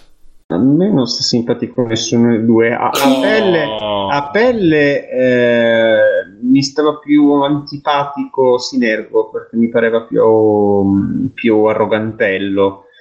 Poi pian piano, secondo me, tra i due quello molto più permaloso e più incazzoso è Redez, anzi se ne va a vedere.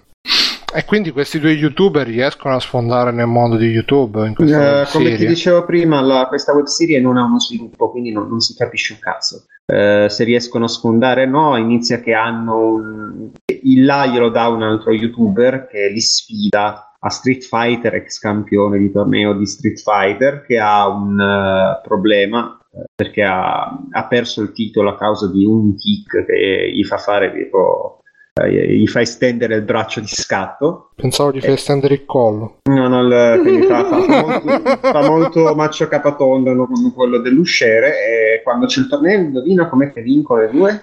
Cioè, proprio non c'è neanche la sorpresa dell'effetto comico, sai già che vinceranno perché a un certo punto questo ci avrà il tic e quindi... Ma è tipo una serie di sketch tipo Camera Cafè o è proprio una storia? No, è proprio se avesse uno sviluppo potremmo dire che è proprio una storia, ma non ce l'ha uno sviluppo. Sono queste 5 puntate che a me non hanno fatto minimamente ridere. Ma riesco a tenere la telecamera ferma? Io sto vedendo 1 minuto e mezzo, sembra che stanno su... Il 2 devi guardare, non il primo. Però scusa Luca, Cioè, tu per vederti, posso capire, vedi una puntata per curiosità, ma 5 puntate come... Sì, ma l'ho guardato in compagnia di un amico che anche lui ha un po' studiato sceneggiatura come me, giusto per... Quindi ve la siete divertite insieme. Per farci due risate insieme, proprio nel periodo in cui comunque era uscito il mio video, quindi ero anche curiosito di sapere chi fossero, cosa non fossero, hanno fatto anche questa web serie. E giusto per guardarlo, già dalla prima puntata siamo rimasti allibiti vedendo una sorta di riciclo di battute di Maccio. Lui ha individuato anche cose che hanno preso dal wrestling. C'è un'altra scena che è palesemente presa da mi pare Una notte da leoni. Il problema è che non fa ridere, la storia è scritta veramente veramente male, si arriva addirittura alla puntata dove si fa comicità con le scorregge, quindi ma quello è l'apice, no? L'apice massimo, sì. E niente, il problema è che è una storia che non ha né capo né coda, non ha un crescendo, non ha un climax, non ha uno sviluppo. A un certo punto arriva un antagonista quasi dal nulla e quindi poi questo antagonista finalmente fa qualcosa di concreto, comunque si palesa. La serie si interrompe a metà con loro che dicono bene, diciamo vi sia piaciuta, perché adesso quindi non è neanche un cliffhanger, è proprio un troncamento della storia a metà, dove chiedono poi di essere finanziati per la terza stagione, che il crowdfunding, pensate un po' quanto siamo buoni e gentili, è già aperto. Quanto chiedono? Così per curiosità. Sempre la stessa cifra, sempre 35.000 o 30-35.000. Quello secondo me sai perché? Perché comunque sti youtuber gamer, cioè alla fine poi una volta che si buttano tutti un po' sulla comicità, sono contento se si buttano sulla comicità. Almeno diciamo che dal punto di vista di intrattenimento riescono a fare anche cose belle, quello sul sé. Per me quello che quando hanno fatto la serie Gioco Terapia, che era una parodia di Game Therapy, era carina, però YouTube Mani 2 è veramente per dire, è veramente scritta male, non ho altro modo per dirlo, non fa ridere, è scritta male, non ha un climax, non ha uno sviluppo e non ha manco un finale, perché te la troncano a metà e ti chiedono soldi per vedere l'altra metà. Bene, c'è qualcos'altro? Ho rimasto senza parole. Sì, quanto riguarda magari ambito videoludico, finito non tantissimo di recente The Witness, mi è piaciuto molto. Scusa se ti interrompo un secondo. Sì. C'è un altro brevissimo extra che è uscito, un documentario su The Witness di No Clip. Sì, ho visto di No Clip di recente, che praticamente c'è tutta la vita di John Blow, spiega molto bello. Stavo vedendo prima, sembra molto carino. Così, sì, no, basta, scusa. Hai fatto tutti gli enigmi? Sì, l'ho finito, non lo so, non penso di averli fatti tutti, però ho sbloccato tutti i laser, quello sì. Tutti gli enigmi al 100% non credo, però l'ho finito con la dovuta calma, naturalmente, pian piano. Ma ti sei andato a cercare qualche soluzione, tu? No. No, nessuna soluzione, anzi sono stato così fesso che all'inizio ho risolto un pannello che richiedeva 3 soluzioni diverse e mi sono stato a scervellare le ore su quel pannello. Ho trovato le soluzioni per poi scoprire che il gioco ti permette di imparare la grammatica di questi dannati pannelli pian piano, con dei percorsi che fanno quasi da tutorial. Quindi se avessi fatto quei percorsi non mi sarei dovuto scervellare, perché era abbastanza chiaro quale fosse la chiave per poterli... Io ce ne sono alcuni che li fisso e non capisco, ancora lo devo finire. Vabbè, richiede veramente... tanta pazienza e a volte ci sono stato bloccato anche le ore su alcuni pannelli. Bellissimo gioco comunque. Sì, veramente bello. Non mi ha particolarmente esaltato il finale, ci sono alcune cose fuori di testa, però da una cagatina semplice, cioè ci sono questi pannelli, tu devi tracciare dei percorsi, è riuscito a creare un gioco che è effettivamente la sua logica, la sua grammatica, e ogni volta è qualcosa di diverso, ogni volta c'è una sfida nuova. E per me, che comunque piacciono i giochi cerebrali, quindi anche con rompicapi ed enigmi, in questo caso rompicapi, trovarmi finalmente un gioco che mi mettesse alla prova da questo punto di vista è stato estremamente piacevole, perché purtroppo, soprattutto nelle grandi produzioni, ti mettono sempre roba a prova di idiota, non c'è mai soddisfazione, sono veramente troppo semplici gli enigmi. L'ultimo che mi sono trovato me lo sono trovato in Dishonored 2, ma era una roba che avevo già risolto, perché ho riconosciuto che si trattava dell'enigma famosissimo di Einstein, quello che un enigma che lui aveva detto che solo il 2% della popolazione mondiale avrebbe potuto risolvere. Sono quelli delle immagini di Facebook, solo il 2%. Sì, no, vabbè, quello era un enigma che aveva proprio fatto Einstein.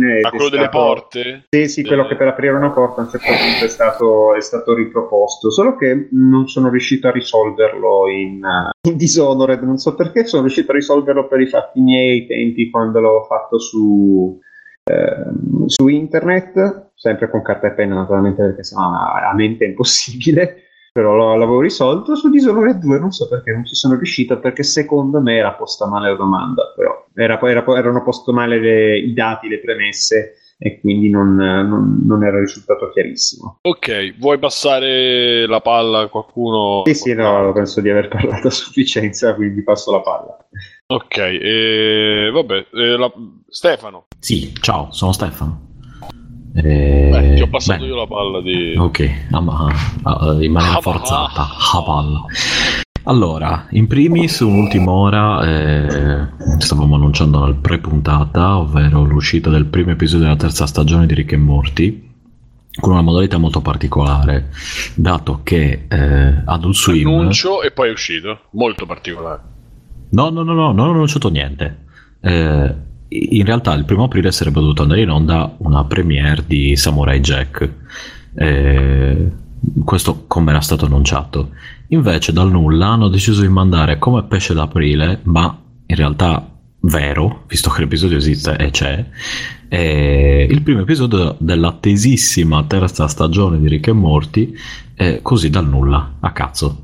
Cioè hanno preso, l'hanno speso, l'hanno mandato e il punto è che l'episodio è uscito, cioè è disponibile, eccetera, eccetera. Però la serie ricomincerà ufficialmente tra 2 mesi, tipo. È stata una roba abbastanza assurda da fare, senza annunci né altro. Non so, positiva o negativa, perché adesso hai questo episodio qui e poi gli altri escono tra un bel po'. Però se siete interessati, l'episodio è uscito e lo stiamo... Anzi, per... onore al merito, mio fratello lo sta traducendo, quindi penso che tra oggi e domani lo rilasceremo nel gruppo di traduzione che abbiamo io e lui, che si chiama Team Lochnar. Ci trovate su Facebook, mi sono automarchettato. Io però aspetterò, vabbè, comunque quando esco su Netflix. Vabbè, allora aspetta, tra un paio d'anni magari lo vedrai. Ma spero prima, perché è una serie fantastica. Quello sì, il punto è che su Netflix tendenzialmente esce dopo che esce in DVD, a meno che non abbiano qualche accordo particolare con Adult Swim. Nel 2017? In DVD? il DVD nel 2017 fanno. Ah, e boh, il DVD, insomma, il Blu-ray, quello che è comunque la release normale. Le prime due ci sono già tradotte e doppiate, ma la terza, appunto, questo episodio qui è uscito, cioè, ieri notte praticamente. E questo è uno. Rapidissimissimamente poi ho iniziato Persona 4 su PlayStation Vita e sembra interessante per essere un JRPG con trama un po' da scuola superiore giapponese, quindi anche questo prodotto sempre molto da per otaku o per giapponesi. Secondo me lo sto giocando in inglese, dato che non c'è una traduzione in italiano, se non erro, e con l'audio in giapponese. Però non avevo mai giocato un Persona, insomma è particolare su certe cose. Adesso chiaramente ho giocato un po' di ore, ma non mi posso ancora esprimere e dire ah sì, mi è piaciuto, mi sta prendendo. La trama è particolare, interessante, appunto dovete avere un po' voglia di JRPG a turni e un po' voglia di robe giapponesi. Insomma, questo non è del tutto negativo come cosa, se le cose non sono gestite in maniera stupida, ecco. Ha delle parti chiaramente dove, cioè, fai a rispondere a domande tipo mi trovi bella con questo vestito, cose un po' imbarazzanti, ma il resto della trama è una specie di giallo, diciamo, di giallo mischiato con viaggio. Scusa Ste, una volta che gli dici che la trovi bella con quel vestito, come si evolve la situazione? No, niente di no, sì, non grazie, ti permette no. Di solito, perché io ovviamente l'ho giocato su PS Vita, ecco. Era un determinato parametro di coraggio per poter dire, per poter fare un commento. Mi è piaciuto molto Persona 4 soprattutto perché si basa moltissimo sulla filosofia di Carl Jung degli archetipi, infatti ti consiglio di guardare così.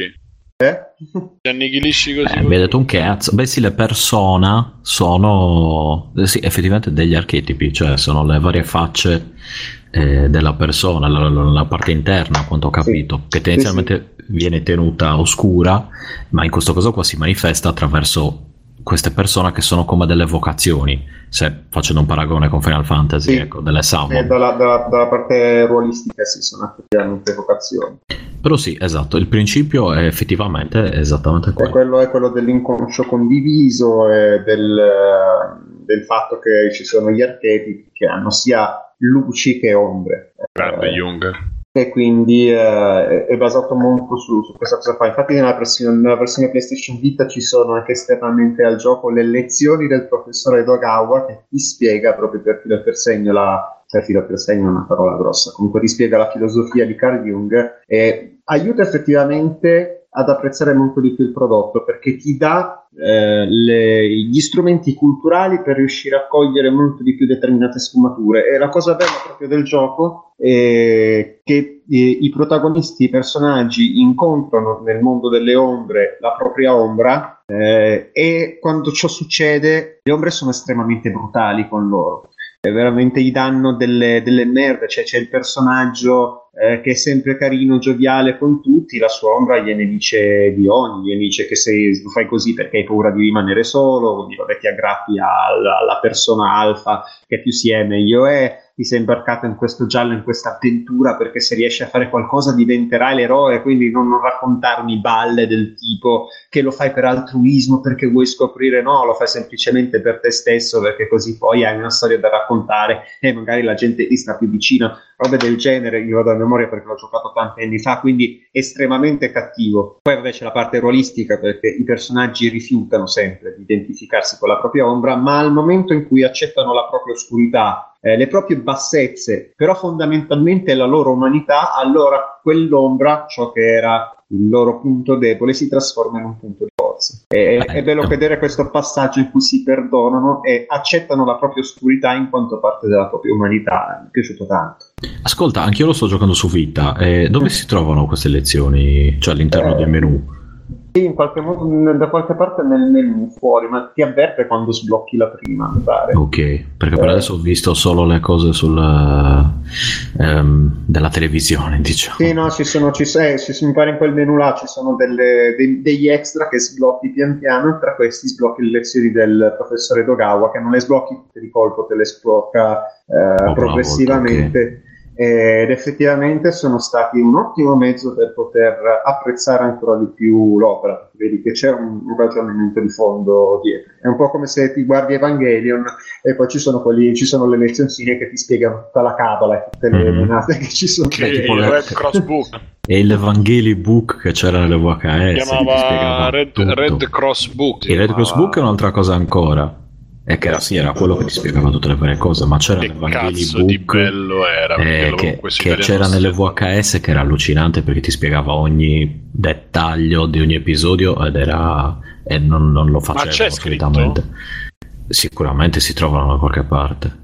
Cioè Red Cross Book c'è sicuramente perché me l'ero stampato sì, no, quello ce l'avevo io, c'è anche tradotto in italiano, trovate. Red Cross Book ce l'avevo ai tempi delle medie, quindi esatto. Ma scusa Simone, adesso c'è anche la magna opera di Sabaku che sta ma guarda, io cioè Sabaku se c'è una cosa per cui mi sta sul cazzo è come cioè il suo modo su Evangelion, cioè che per me è come se entrasse in chiesa a bestemmiare e si aspettasse che nessuno dicesse niente. A parte che non le scrive lui quelle cose, le scrive un spare che è Evangelion Italian fan, una cosa del genere. Lui ci fa semplicemente il montaggio video e le leggi, materiale suo. No, lui fa l'immaginetta sua che diventa piccolina in alto a destra. Questo è il suo contributo. Le sound music VFX sta funzione. Ma quindi c'è per PlayStation 3 Persona 4? No, per PlayStation 2 era uscito originariamente. Fatto... c'è per PlayStation 2 emulatori a me. E poi l'hanno fatto su PlayStation ovviamente Vita, senza supportare la pirateria perché... No, ci mancherebbe. Ne approfitto per salutare Fabrizio che mi ha consigliato di giocare in persona. Io stavo giusto cercando un giochino su PlayStation Vita. Ma chi? Fabrizio nostro? Fabrizio nostro, ovviamente. Tra l'altro adesso sta per uscire il 5 e ne stanno parlando tutti molto bene. Sì, infatti mi ha incuriosito. Cioè lui stava parlando su un gruppo Telegram dal quale vi invito a partecipare. Entra Luca, entra anche tu Luca. Così ci racconti le retroscene. Esatto. E comunque lì si parlava di persona, lui l'ha preordinato il 5 su PlayStation 4 e ho detto ma deve uscire, cioè uscirà anche per Vita. Abbiamo detto no, non solo PlayStation 4 bla bla bla, ho detto vabbè dai, provo il 4, dato che sono tutti separati diciamo come trama, quanto mi ha spiegato lui. In teoria sì, poi ci sono anche mi pare dei giochi che fanno da congiunzione, sì, tra gli altri, che sono cose cioè proprio da imbarazzante. Come non mi ricordo niente che sono un anziano signore, Rob Atlus? Sì. No, mi ricordo. Quindi c'ha anche le parti animate, è praticamente sviluppato nell'arco di un anno scolastico di un ragazzo adolescente giapponese, quindi c'è la parte giorno dove di solito ti dedichi alla scuola, eventuali attività extrascolastice che scegli se fare o meno, relazioni sociali, studio, quelle vite tranquille che fanno in Giappone, esatto, negli anime soprattutto. Dopodiché la parte serale dove invece c'è quella proprio da ma è questo quello RPG. Che per trasformarti tipo devi sparare in testa? No, quello è il 3. Ok. No, qui ti trasformi, hai delle carte praticamente, sì. Arrivano sotto forma di tarocchi praticamente, una roba simile. Io tralascio un po' diciamo la parte social. Manca il Giappone, veramente quanto manca il Giappone al mondo dei videogiochi? A me manca tantissimo. Ma no, dai, ultimamente, anzi scusa, tra Zelda, Yakuza, molto di più. Cose varie, cazzi vari, cioè. Comunque, e quindi niente, tutto sommato da quello che ho visto per ora mi sta piacendo, nonostante sia un JRPG, quindi io, come dire, avendone fatto come Obelix che cadde nel pentolone della pozione, ci ho giocato troppo da giovane e adesso non riesco più ad appassionarmi a niente che sia un JRPG, purtroppo. Come io con le donne, insomma. Sì, esatto. Perché da giovane ne ho avuto troppe adesso basta. Adesso non ne puoi più. Ok, l'altra cosa che vi consiglio di vedere, anche questa molto rapidamente, non entro nei dettagli, è Legion. Se volete un prodotto sui supereroi, ma che non è sui supereroi, perché alla fine di poteri speciali ha relativamente poco, diciamo. È il film dei tre tizi? No, Legion è quello tratto dal fumetto Legion, appunto, che lui sarebbe il figlio di Xavier, che sente le voci, praticamente uno schizofrenico che ha al suo interno. Io lo sento sempre. Esatto. al suo interno ha tipo milioni di personalità. Il punto è che è un mutante di livello omega, quindi ha ogni potere praticamente esistente al mondo, e nella serie TV la cosa che non riesce a usarli bene per una serie di problemi. Ma scordatevi le cose stile Marvel della Netflix, quindi tipo Agents of S.H.I.E.L.D. o brutte, che brutte, esatto. Allora quelle cose lì non c'entrano nulla con Legion, proprio zero. È molto una cosa introspettiva dove i poteri speciali fanno da contorno in una certa maniera. L'unico problema di Legion è che è molto lento, molto lento.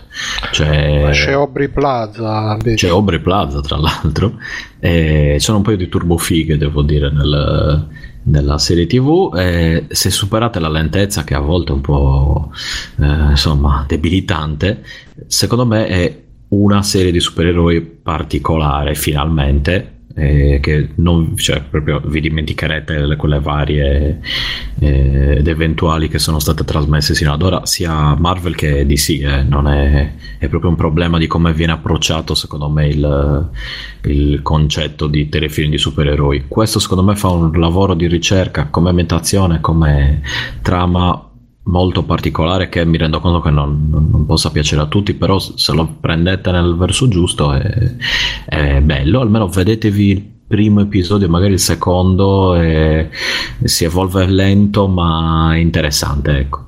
C'è qualche spiegone a un certo punto, ma insomma, sono americani comunque, c'è poco da fare. Ottimo budget, davvero prodotto particolare, da parte mia consigliatissimo.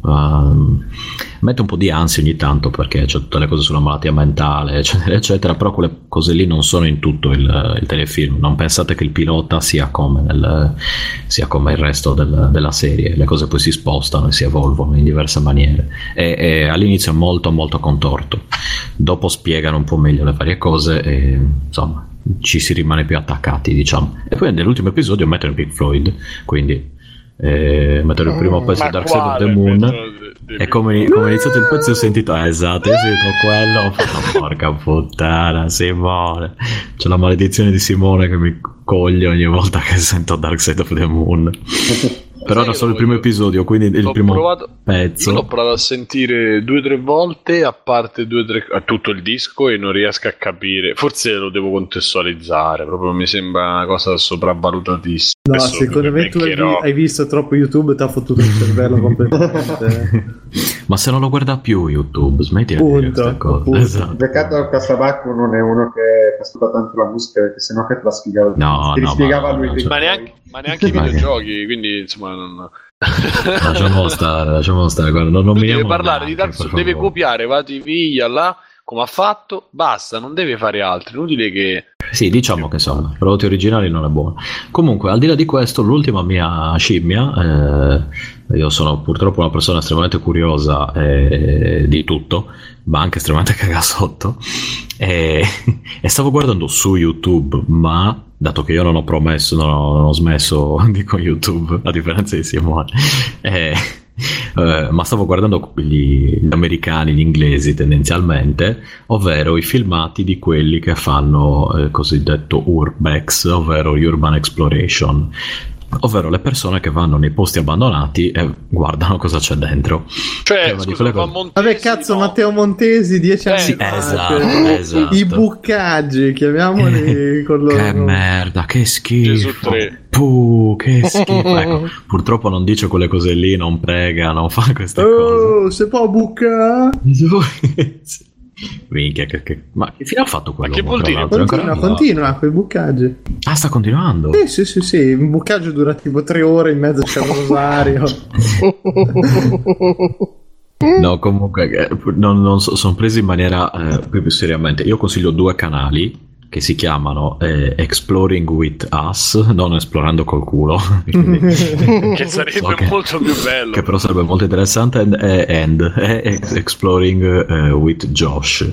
Dovete stare attenti, perché la maggior parte di questi filmati hanno dei titoli, cioè sono il re del clickbait, Quindi tipo guardando, io ne ho preso un po' a caso, ho guardato, c'è questo esplorino. Non indovinerete mai che cosa ha fatto questo. Sì, no, ma tipo roba, ho trovato un morto nella, cioè uno che ho visto che infatti ha tanti mi piace quanti non mi piace, dove tipo ho trovato un morto in questo supermarket, centro commerciale abbandonato, ed effettivamente loro vanno nel centro commerciale abbandonato morto, e uno punto, che ero stanco, morto, uno che dormiva, ma che c'era uno dei due che sono andati lì, che era buttato in terra, e poi ti mette l'immagine spaventosa, c'è proprio una cagata. Questo infatti non mi ricordo neanche il nome, proprio l'ho eliminato dalla memoria.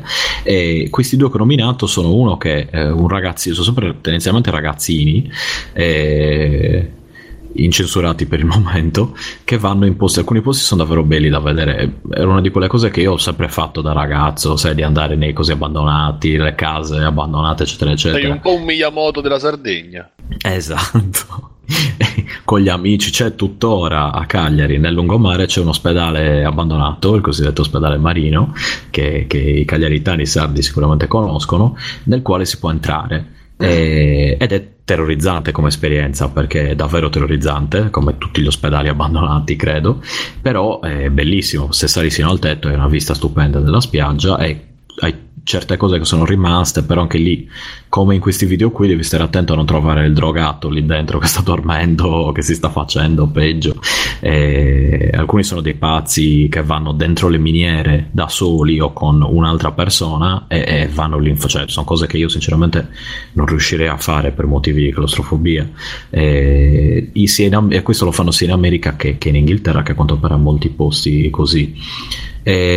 Nei correlati poi ne trovate altri, ripeto, state attenti ai titoli, dopo che trovate qualcuno un po' serio, diciamo, sono tutti un po' clickbait come titoli, cioè sembra che abbiano scoperto i cadaveri come nei telefilm americani o le cose lagunisi, in realtà è molto più normale come cosa, sono posti abbandonati, le cose più strane che trovano sono le scritte dei satanisti nei muri, o le cose abbandonate dalle altre persone. A me personalmente intrigano molto, dato che non credo che riuscirei a fare tipo appunto l'esplorazione di una miniera o delle grotte sotterranee sotto la città eccetera eccetera, di cui ad esempio Cagliari è piena, però insomma così mi sembra un buon metodo per vedere cose particolari. L'anonima sequestri. No, ma l'anonima sequestri li metteva nei monti, mica li metteva nelle grotte sotto la città, nei cunicoli sotto la città. I cunicoli poi escono nei monti, chiaramente. No, certo, perché Cagliari c'è i monti attaccati, scusa, i monti stanno... Cosa stai dicendo? Non è Genova, Cagliari, Sì. No. Rapiamo e li facciamo sparire.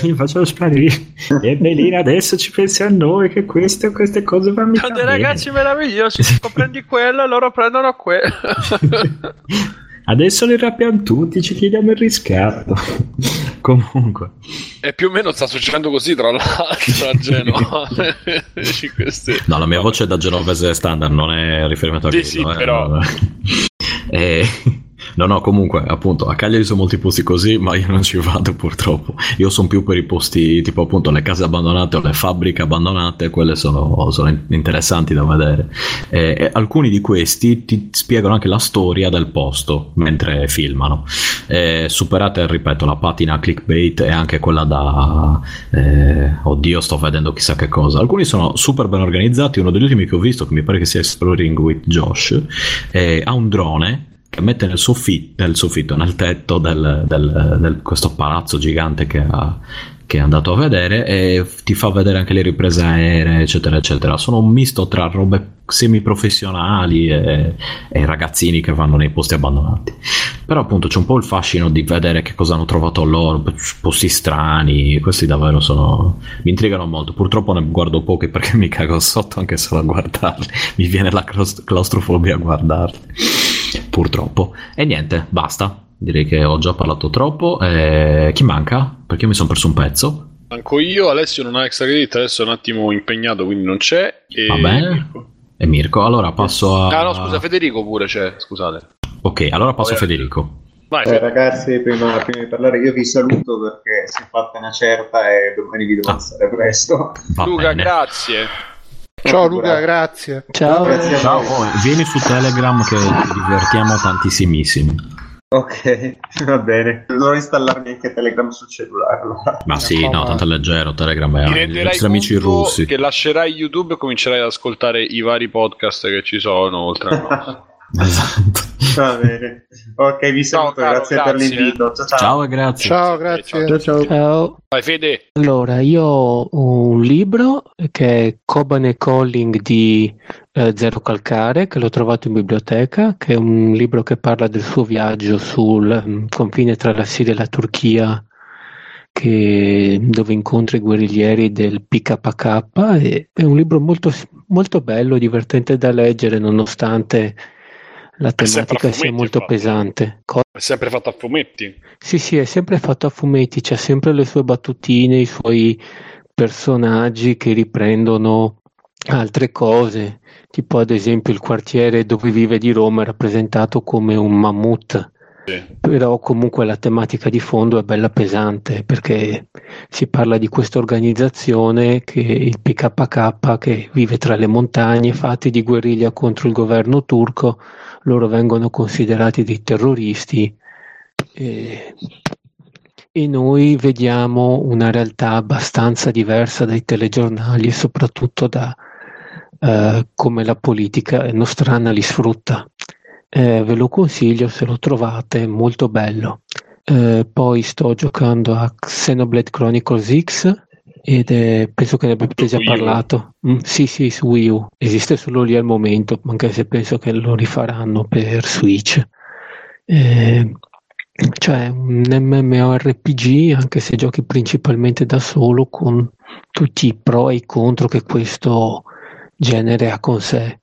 Cioè, quindi personaggio generico che non parla mai perché sono solo i comprimari doppiati che fanno la storia. Tu non puoi prendere delle decisioni per cambiare la storia perché è sempre quella, e tecnicamente è mostruoso, cioè non ho mai visto nient'altro di simile su Wii U.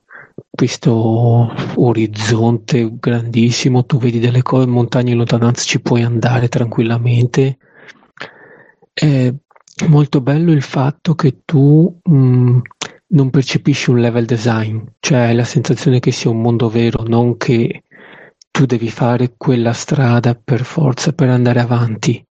Infatti passaggi che vogliono che tu non fai prima di un certo punto per la storia ti piazzano un nemico di livello 40 tipo, e c'è, come direbbe Davide, della dissonanza videoludica, perché tu parti con questa storia che c'è questa colonia precipitata su Mira, tipo 5 km da Venezia, e non hanno risorse, non hanno niente, quindi bisogna fare economia di tutto e recuperare i pezzi della nave. Poi dopo questo pippone che dura 30 minuti fai il primo combattimento e svuoti 100 caricatori come non ci fosse un domani. Poi prima missione che ti danno, tu devi uccidere dei maiali giganti e poi scopri che c'è un maiale ancora più gigante che sarebbe la loro madre.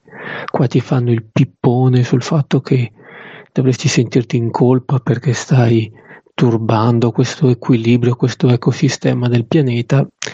La missione dopo, se tu non fai una strage e livellando non vai avanti, però è molto molto bello tecnicamente, c'è proprio passaggio notte e giorno, io non avevo mai visto niente di simile prima su questa console, e vabbè, ero fermo alla Play 2, quindi ovviamente no, non seguo il mercato come voi, quindi no, per me è stato un grande balzo. Che altro dire? Può risultare noioso perché la crescita di tutto è molto molto lenta, è una cosa molto diluita nel tempo, non è come un Bayonetta che tu hai quelle 8 ore, fai tutto, sblocchi tutto, no, perché per sbloccare Rodin ce ne ho messo 100 di ore. Fai te i 100 milioni di aureole, non è proprio una cosa veloce, però lì proprio vai piano, e anche perché il combattimento, quando trovi un nemico del tuo livello, comunque sono 5-10 minuti, cioè non è una cosa velocissima, non fai le strade. Mica mi ricordo perché sono stanco. È a turni? No, diciamo è tutto in tempo reale. Okay. Tu l'attacco è automatico e ti dà anche la sensazione che certe volte sia ininfluente, che tu puoi proprio mollare il pad e andare via e aspettare che finisca da solo, perché tu devi scegliere solo quali abilità usare, curarti, tecniche speciali, e non sempre questo ti dà la sensazione di fare la differenza. Solo nelle boss fight noti che usare un minimo di strategia serve, ma per il resto non è un Megami Tensei che devi pensare, è proprio cervello spento, lasci lì che attacchi. Okay. E il massimo tu dovresti correre dietro all'avversario perché da dietro gli fai più danno, però anche lì non è una cosa action che tu ti metti in un punto dove non ti attaccano e non ti colpiscono, è sempre un RPG che va a statistiche, quindi tu gli puoi essere anche in un punto dove lui non ti può colpire ma ti colpisce lo stesso, oppure ti attaccano da davanti e ti mancano, tipo come era come tutti gli MMORPG in pratica. Poi cos'altro posso dire? Ho visto due vecchi film di Carpenter che la settimana scorsa avevo postato, Il grosso guai a Chinatown, che ancora adesso è un filmone, ragazzi, che ve lo consiglio, cioè vale molto più di nuovi film d'azione americana. Ho visto i due horror, Il signore del male e Il seme della follia, che vi consiglio. Ah, belli, sì. Sono belli anche perché lui riesce a costruire con pochissimo la sensazione di paura, cioè non ha bisogno di grossi effetti speciali, computer grafica. Ad esempio nel Signore del Male c'è questo cilindro pieno di un liquido verdastro maligno e ci sono dei ricercatori che vanno in questo cilindro che è nascosto dentro una chiesa, e questo cilindro attira dei barboni che i protagonisti non capiscono ovviamente tutto quello che è il male, tutte le altre robe che tu spettatore capisci, però vedi queste persone che si avvicinano e li metti in soggezione, no? Perché il personaggio pensa: qua mi ammazzano per rubarmi il portafoglio e 20 euro. È una cosa bella dei film di Carpenter in generale, anche su Grosso Guai a Chinatown e Fuga da New York. Cioè i suoi personaggi sono molto umani, molto credibili, non fanno mai una roba incredibilmente esagerata, qualcosa che ti può spezzare la sospensione di incredulità, quel gesto ginico incredibile, quell'atto di eroismo incredibile. Riesce a fare dei personaggi credibili che fanno cose credibili in una situazione che però intorno a loro degenera nella follia. E soprattutto poi lo fa con pochissimi soldi, perché in generale Carpenter viene ingiustamente considerato un regista di serie B.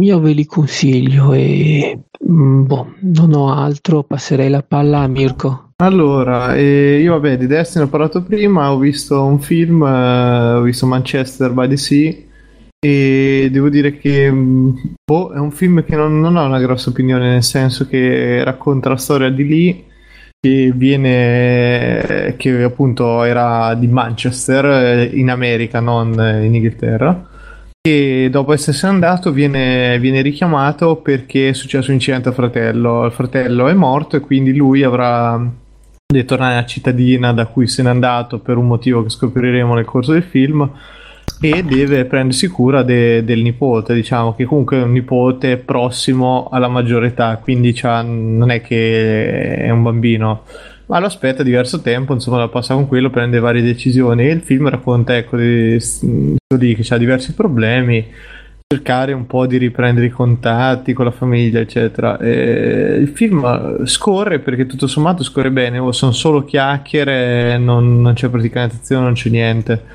I dialoghi sono sempre un po' lì tra il serio e anche il ridicolo a volte, perché poi lui è completamente, è praticamente sempre scorbutico, sempre molto slegato dal contesto della realtà, quindi anche delle persone che lo trattano molto, molto gentilmente lui poi risponde in maniera abbastanza assurda, a volte in maniera molto rude, a volte in maniera molto diretta, e funziona bene perché i personaggi poi sono quei 4-5 per tutto il film e un pochino ti ci appassioni pure, cioè vuoi vedere dove va. Il problema è che la storia non va, è uno spaccato di vita, con qualche momento ben riuscito, ma tanti altri tirati alla lunga senza nemmeno a me non mi ha preso, insomma, mettiamola così. È guardabile perché è guardabile, non l'ho trovato il capolavoro che sto leggendo da tutte le parti, buon film di chiacchiere, ma diciamo c'è di meglio proprio,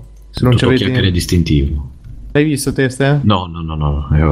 Penso che sia il film adatto a me, diciamo. Ma troppo drammatico forse. Ma no, in realtà no, non lo è così tanto, se non per una scena particolare, che è quella poi che motiva il fatto perché lui sia così disilluso da tutto ciò. Dico, 2 o 3 momenti sono anche riusciti, proprio per il resto lui, interpretazione, io l'ho visto doppiato, quindi non so.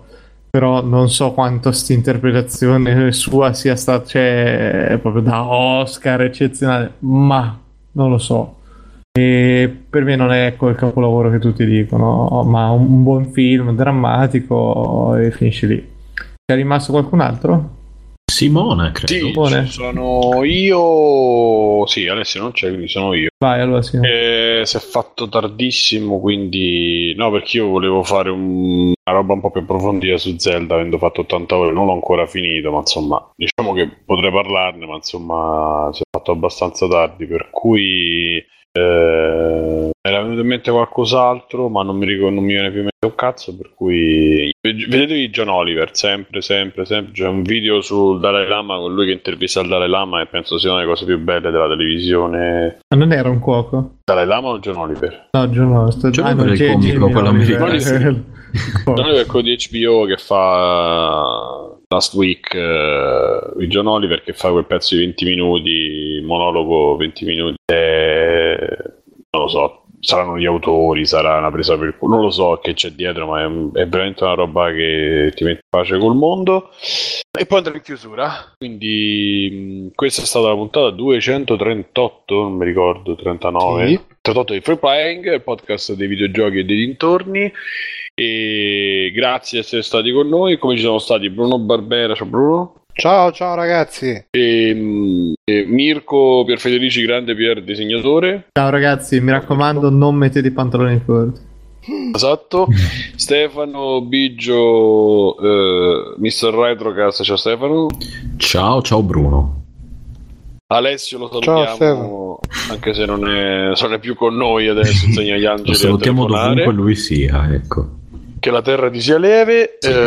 Federico, grazie, ciao Flame. Ciao a tutti. Sicuramente vi saluta Erika e famiglia. Certo. Ovviamente mi sto scordando. No. Ah, Luca, grazie Luca. Seguite Ignoranza degli YouTuber.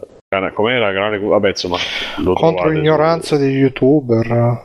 Ok, su Facebook. E il canale YouTube è Luca Wright, scritto come Phoenix Wright. Io sono stato Simone Cognome, e grazie a tutti, grazie a Backsoft per la diretta come al solito, seguitelo che ci sta facendo un sacco di belli streaming sul Twitch, canale Twitch di Free Playing. Mitico Backsoft, grazie a Backsoft, e anche grazie a Vincent. Vi abbraccio, vi abbracciamo, ciao, dite ciao. Ciao.